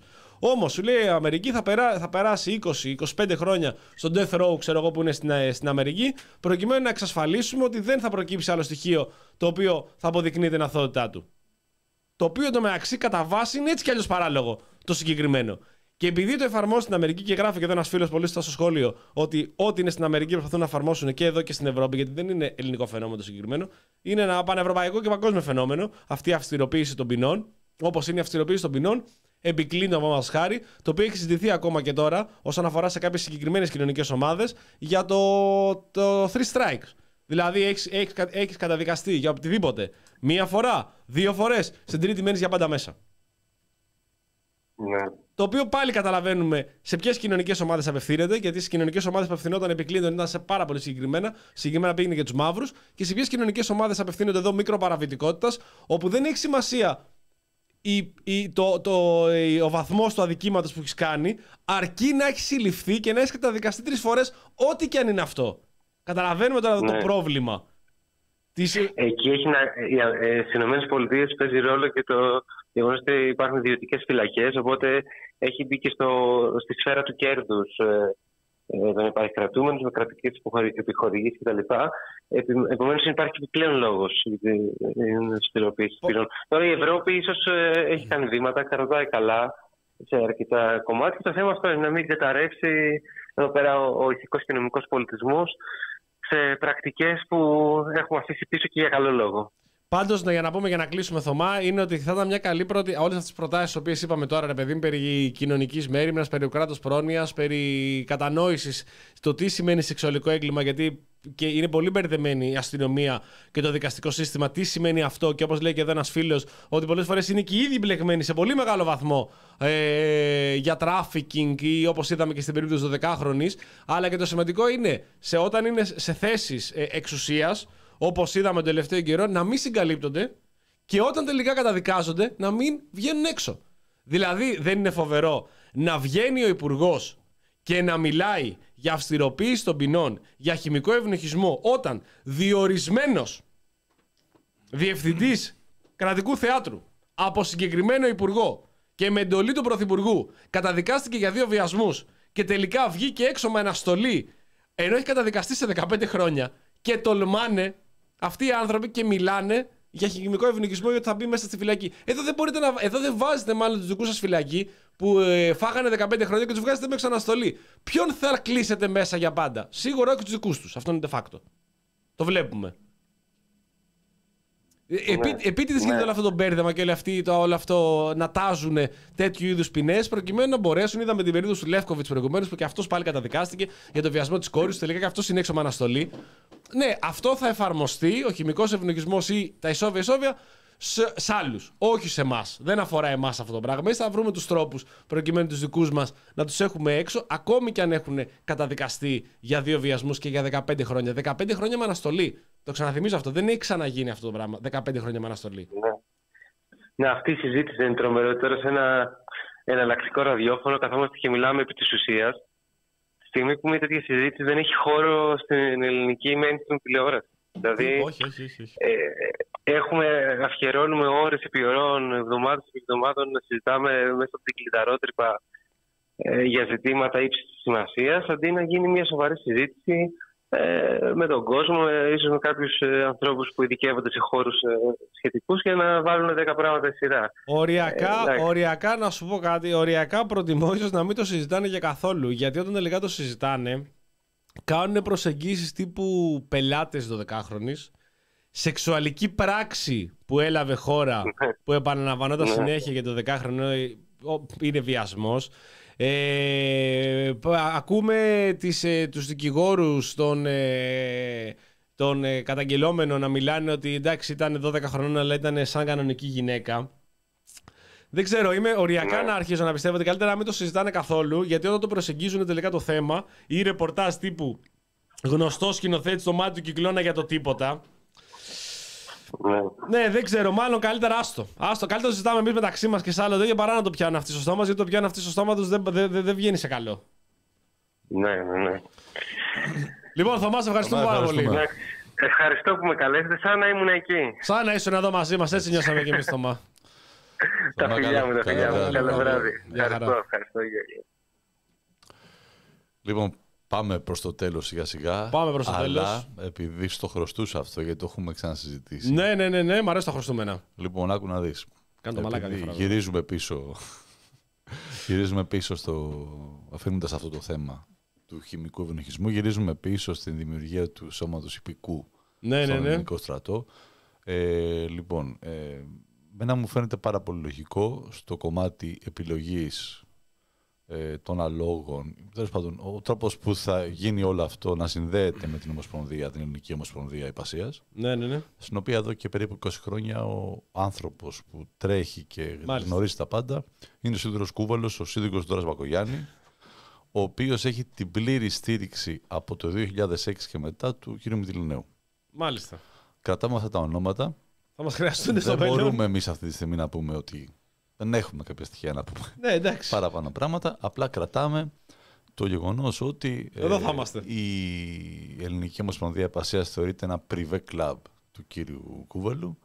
Ο κύριος Μητυλινέος ουσιαστικά ορίζει ποιος θα είναι πρόεδρος της, λέγοντας, επειδή είναι ο μέγας χορηγός της Ομοσπονδίας, ότι Γνωστός αλογομούρη δηλαδή. αποσύρω, αποσύρω τη χορηγία μου άμα δεν βγει αυτός. Πολύ Μάλιστα. δημοκρατικό. Πολύ δημοκρατικό. Ε, και περιμένουμε να δούμε αν είναι μια σύμπτωση έτσι, ε, αυτό το, το θέμα. Εγώ θέλω να ευχηθώ στους ε, φίλους ακροατές όπως σιγά σιγά πάμε στην αποφώνηση, προχωράμε προς την αποφώνηση. Πρώτα απ' όλα καλό τρίμερο. Έχουμε 28 Οκτωβρίου, είναι Παρασκευή. Αυτό είναι κάτι το οποίο είναι μαγικό, είναι πάρα πολύ όμορφο για τους εργαζόμενους αυτής της χώρας που όπως ε, είναι οι φίλοι μας ακροατές του- στο, κα- στο κάματο, στο μόχθο και στη βιοπάλη. Παρασκευή, οι περισσότεροι τουλάχιστον υπάλληλοι ε, δουλεύετε πενθήμερο, ως εκ τούτου Σάββατο δουλεύετε. Υπάρχουν βέβαια υπάλληλοι στο λιανεμπόριο και σε, και στις καφετέρειε όπου Σάββατο. Α, στην εστίαση ναι, δεν στην υπάρχει εστίαση δεν αργία. υπάρχει τρίμερο. Ναι. Εμένα και του Γιάννη δεν είναι τρίμερο. Καθόμαστε Παρασκευή το Σάββατο πάλι για δουλειά. Πιστοί. Εγώ δεν κάθομαι καμία Εσύ δεν κάθεσαι την Παρασκευή, σωστά, Εμένα ναι. θα είναι χειρότερα όλα. Άγυρο, ναι, ναι, ναι. Λοιπόν, για μένα τέλος πάντων που είναι μόνο Παρασκευή Έτσι, κλειστό. έτσι, ναι. Ε, όπως, όπως καταλάβατε από τη μεταξύ μας τυχομηθεία, αυτή τη στιγμή έχουμε να αντιμετωπίσουμε μια δύσκολη εξίσωση. Τι σημαίνει τριήμερο τελικά; Είναι φίλε πολύ δύσκολο γιατί ε, όντας μία από τις λίγες ε, χώρες του τρίτου κόσμου που έχουμε ακόμα παρέλαση Ναι. μαζί με κάποια πολιτερχικά καθεστώντα, κάποια αφρικανικά κράτη ε, ο πρωθυπουργός της χώρας μας ε, έχει πραγματικά δηλαδή δεν ξέρει τι να κάνει. Και ακριβώς αυτό ε, διαβάζουμε μια δύσκολη εξίσωση για Μητσοτάκη που θα πρέπει να συνδυάσει εθνική επέτειο και τριήμερο, τριήμερο διακοπών. Δηλαδή, Μη σας τύχει. κάνεις τώρα. ρε. Πρώτα απ' όλα, μη σας τύχει. Κάνεις, να σου πω, εντάξει, τη φτιάχνεις τη δουλειά. Ναι, ρε, εντάξει. Πας τώρα μια. Πας, να σου πω, επειδή κάνεις την κρίση ευκαιρία και τα πλεονεκτήματα, τα Ναι, μειονεκτήματα. και όλα ακριβώς, αυτά, ακριβώς, ναι, ναι, ναι. Πας από Τετάρτη Θεσσαλονίκη. Μπράβο. Άγιος Δημήτριος. Μπράβο. Πας και μια εκκλησία εκεί με τις κάμερες. Μπράβο. Κάνεις ζωάρα, τρως. Πας βόλτες. Όχι Θεσσαλονίκη για διακοπές είναι σούπερ. Σούπερ, σούπερ, σούπερ. Είναι η παρέλαση αυτή εκεί. Είσαι και στην παρέλαση. Μάλιστα. Και άρχοντας μετά μπαίνεις σε Γναντία και πας αγροχώρια, ρε παιδί μου. Επειδή όμως έχει Και καλό έχει και καιρό. τα δύο κινητά ανοιχτά. Κοίτα να δεις τώρα όμως. Έτσι, και τα δύο, θα και το τονίσουμε προσωπικό και το επαγγελματικό. Απλά να πούμε ότι υπάρχει ένα πρόβλημα τώρα γιατί έχει καλό καιρό ακόμη. Έχουμε γαϊδούρο καλό καιρό αυτές τις μέρες. Όπω. Τι έχουμε; Δεν το έχεις ακούσει που το βγαίνει και Γαϊδούρο είναι, καλό είναι καιρό. γαϊδούρο καλό καιρό. Ναι, ναι, πραγματικά δηλαδή σήμερα έχεις βγάλει πολλά από αυτά τα γούστα της καταγωγής σου. Μπράβο. Όχι, δεν το, εγώ το διάβασα, δεν το ήξερα ότι Α, είναι το γαϊδούρο ξέρω. καλό καιρό. Έχει Ε, καλό δεν το λέτε- καιρό. Δεν το λέτε στο χωριό δηλαδή. Και καλύτερο καιρό από όλα, παιδιά, είναι στα φαλάσσαρνα αυτή την περίοδο. Στα φαλάσσαρνα ναι, ναι, ναι, ναι, ναι. είναι μαγευτικά. Το νερό είναι λάδι, λάδι, βράζει στην κυριολεξία. Είναι ό,τι καλύτερο να πάρεις την πετσέτα σου, να πας φαλάσσαρνα να κάνεις τη βουτιά σου. Οπότε, καλή Θεσσαλονίκη, αλλά επειδή η Βόρεια Ελλάδα είναι και δώσαμε και τα φιλιά μας στην αρχή της εκπομπής στην ύφη του Θερμαϊκού, φεύγεις και πας Κρήτη. Αλλά δεν υπάρχει πρόβλημα. Αεροσκάφος έχεις. Μπράβο. Δεν είναι μόνο το πρωθυπουργικό αεροσκάφος. Έχεις άχμα χρειαστεί και τα ΣΑ 130 να σε πετάξουν. Πόμα χάρη, πώς από την Τίνο παίρνεις το πολεμικό του αεροσκάφος και πας σε πίδαυρο για να δεις παράσταση του Λιγνάδη; Έτσι. Έτσι, χωρίς να υπονοούμε κάτι, έτσι προς Θεού. Δεν θέλουμε σε αυτή την εκπομπή να υπονοήσουμε απολύτως τίποτα πέρα από αυτά τα οποία λέμε. Έτσι μπορείς να λύσεις αυτή τη δύσκολη εξίσωση που πραγματικά ρε παιδιά, τι άλλο θα γίνει σε αυτόν τον άνθρωπο. Κορονοϊός. Τούρκοι. Υβριδικός πόλεμος. Τσούχτρες. Τώρα τριήμερο με Παρασκευή μέσα και αναγκαστικά εθνική εορτή πρέπει να λύσει αυτή την εξίσωση. Παρόλα αυτά όμως είμαι σίγουρος ότι θα τα καταφέρει, θα μπορέσει να λύσει αυτή τη δύσκολη εξίσωση και θα μπορέσει να βγάλει άκρη για να συνδυάσει τόσο το καλό της πατρίδας όσο και την προσωπική του ευχαρίστηση το οποίο είναι κάτι το οποίο μας ενδιαφέρει πάρα πολύ. Το τερπινόλ μετά το εφεδρείο. Ακριβώς. Με ένα σμπάρο δύο τριγώνια. Οριακά ποιος θα τη χέσει την πατρίδα αν να περάσει καλά ο Μητσοτάκης. Ο Μητσοτάκης έτσι συμπεριφέρεται οπότε και εμείς είμαστε προς αυτόν. Σοπα ρε φίλε. Εδώ πέρα ο τύπος δεν πάει στη Βουλή όταν έχει η ώρα του Πρωθυπουργού. Τι, Έχουμε για να παιδιά, πάει βόλτα. Δεν, είναι- δεν, δεν καταλαβαίνει. δεν έχουμε πει κυρανάκι, δεν έχουμε... Εδώ είχα βάλει, ρε φίλε, είχα βάλει δεξιό τελείριο υπερκέρδη στον τίτλο και δεν, Και δεν είπαμε τίποτα για τα τίποτα, υπερκέρδη. δεν είπαμε Το έχω αλλάξει την πορεία. Τίποτα, ναι, δεν είπαμε τίποτα για την υπερκέρδη, δεν είπαμε για τελείριο, δεν είπαμε τίποτα για Αγγλία. Κουβέντα, κουβέντα. Τι Εγώ να πούμε ρε στο φίλε για την Twitter- Αγγλία; Τι να πούμε για την Αγγλία; Στο Twitter έβαλα Αγγλία, πάτσι και τα λοιπά. Και, και για την Αγγλία δεν είπαμε κουβέντα. Κλασικοί αριστερούλιδες φίλε. Άλλα λέτε πριν και άλλα κάνετε μετά. Την άλλη εβδομάδα όμως που θα είναι και εδώ και ο Βλαχόπουλος, έχουμε υποσχεθεί να μιλήσουμε με Νίκο Μπιζά. Δεν τα κατάφερε σήμερα να μιλήσουμε. Ε, για να μας κάνει μία από τις μοναδικές αναλύσεις, οποίες ε, μας έχει κάνει τις προηγούμενες εκπομπές για το τι γίνεται στην Αγγλία, για την αποχώρηση, της Λίζ- την επαρέτηση της Λίστρας, τη νίκη του. Δεν θυμάμαι το όνομά του, συγγνώμη. Εν τω μεταξύ, σκε... δεν ζει η Ελισάβετ. Ναι, Δεν έζησε η Ελισάβετ να γίνει αυτό. να γίνει και Θα αυτό. ήταν υπέροχο. 45 μέρες και μόνο απλό αυτό για να κλείσουμε πριν κλείσουμε. Εκπληκτικής εμπνεύσεως που οι Άγγλοι το έχουν σε αυτό. Είναι, είναι πολύ ευρηματική.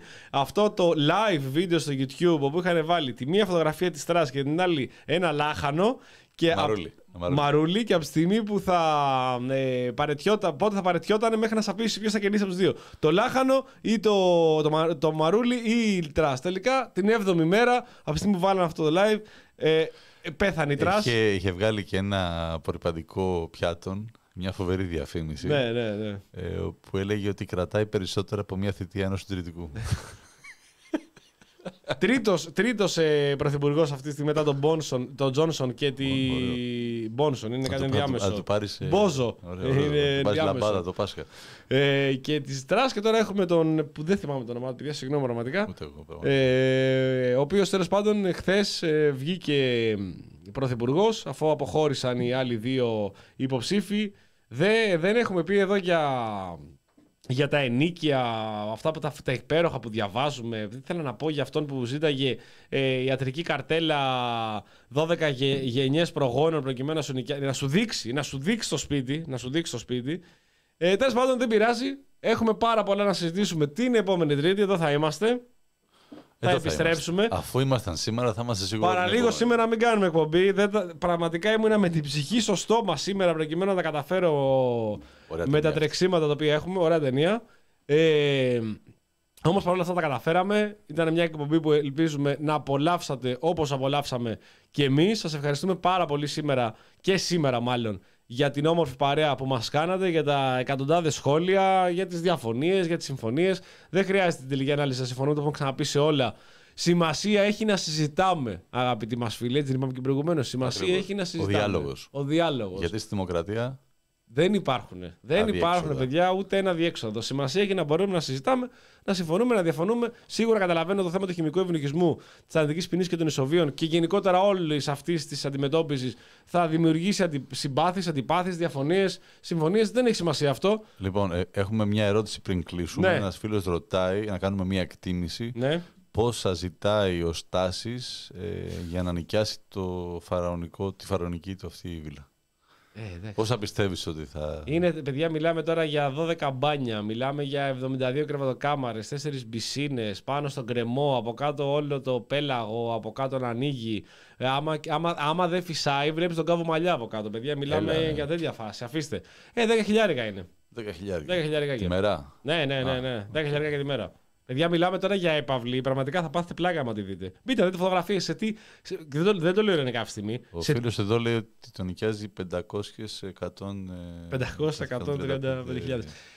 Ε, συγγνώμη, συγγνώμη, πριν κλείσουμε. Ε, podcast. Εκείνος και εγώ.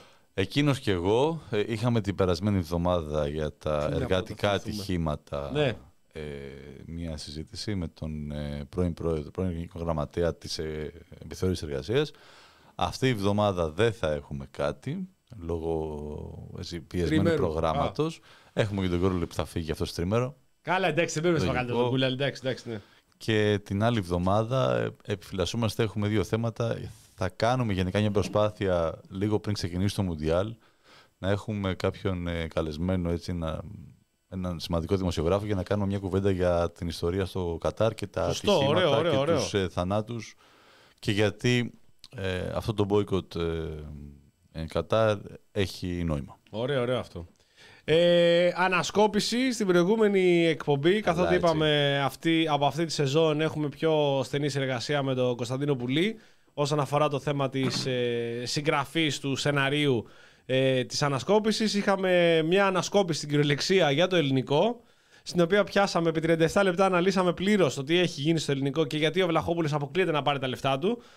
Ε, εξηγείται αναλυτικά αυτό το πράγμα στο βίντεο το οποίο μπορείτε να δείτε την ανασκόπηση και την, ε, αυτή τη βδομάδα ε, αν όλα πάνε καλά και μπορέσει και ολοκληρωθεί θα έχουμε ε, ανασκόπηση άνω κάτω τελεία παντόφυλλα. Έτσι λέγεται. Έτσι λέγεται. Είναι για την παντόφυλλα του Αγίου Σπυρίδωνα, όπου μεγάλη χάρη του, μα τον Άγιο Σπυρίδωνα που θα λέει και ο Μακαντάνης, ε, που έχει πάει στην Κοζάνη και προσκυνείται. Θα έχουμε την υπόθεση του παπά, του Δημήτριου Λουπασάκη, για το σκάνδαλο που έχει γίνει στο Λικαβιτό. Μια απίστευτη υπόθεση που μπορεί να την έχετε ακούσει. Θα μάθετε λεπτομέρειες αυτή τη βδομάδα στην ανασκόπηση για το τι γίνεται για το συγκεκριμένο σκάνδαλο και γενικότερα για το θέμα των θαυμάτων, συσσαγωγικά, της Εκκλησίας και το πώς αυτό το πράγμα... Α, έχουμε και την εικόνα. Μπράβο στον Άγιο Δημήτριο. Άστο, ρε, φίλε, τι έχουμε Που έχει τραβήξει, τραβήξει τα ρε, πάνδυνα φίλε. εδώ ο Η ώρα, Γιάννης. Δηλαδή είναι τόσο αποκαρδιωτικό να βλέπεις τόσο κόσμο ε, να λένε, να περπατάς και να λένε να περνάς. Πόση ώρα περιμένουμε; Ε, κανένα δύο ώρα χρειαζόμαστε για να λες τι λες ρε φίλε. Είναι, είναι η εικόνα της... Ε... η Παναγία σου μιλάει. στο- Μεγάλη χάρη της. Μια μεγάλη χάρη της που είναι μια σπου- σπουδαία για τον Σπουδαία, ποντιακό σπουδαία, βέβαια. κόσμο ε, εικόνα. Είναι η προστάτηδα των ε, ποντίων. Κάνει θαύματα. Ε, λογικά ναι, δεν έκανε Θα- θα- θαύματα. γι' αυτό και τι πάνε εκεί, Ναι, περιμένουν. ναι. Είναι καλή, είναι καλή Παναγιά. Είναι καλή, πα- καλή Παναγία αυτή, μπράβο. Καλή, ναι. Ε, σε συνδυασμό εντωμεταξύ αυτό το τρίμερο με το πανηγύρι του Αγίου Δημητρίου, καταλαβαίνεις ότι πάνω μου είναι. Χαμός, χαμός. Άστο, Απροσπέλαστη. ναι, ναι, ναι. Οπότε ναι, όλα αυτά τα οποία φτιάχνονται για αυτές τις εβδομάδε, για τη εβδομάδα μας έρχεται και για τις επόμενες ημέρες. Ανανεώνουμε το ραντεβού για την επόμενη Τρίτη, 9 με 11, όπως τα λέμε κάθε Τρίτη από το ραδιόφωνο και από το κανάλι του The Press Project. Σας ευχαριστούμε πάρα πολύ και σήμερα που είστε μαζί μας. Χάρης Ζάβαλο, Γιάννης Μπάκος. Καληνύχτα σε όλους, ευχαριστούμε πολύ. Μιλήσαμε τηλεφωνικά με Δημήτρη Κούλαλη, μιλήσαμε τηλεφωνικά με Θωμά Γιούργα. Δεν είχαμε μαζί μας σήμερα Κώστα Βλαχόπουλο, ο οποίος θα είναι σίγουρα την επόμενη Τρίτη. Καλό βράδυ σε όλους. The Press Project, νόστιμο νήμαρο στα προσωπικά μας προφίλ και καλό κουράγιο.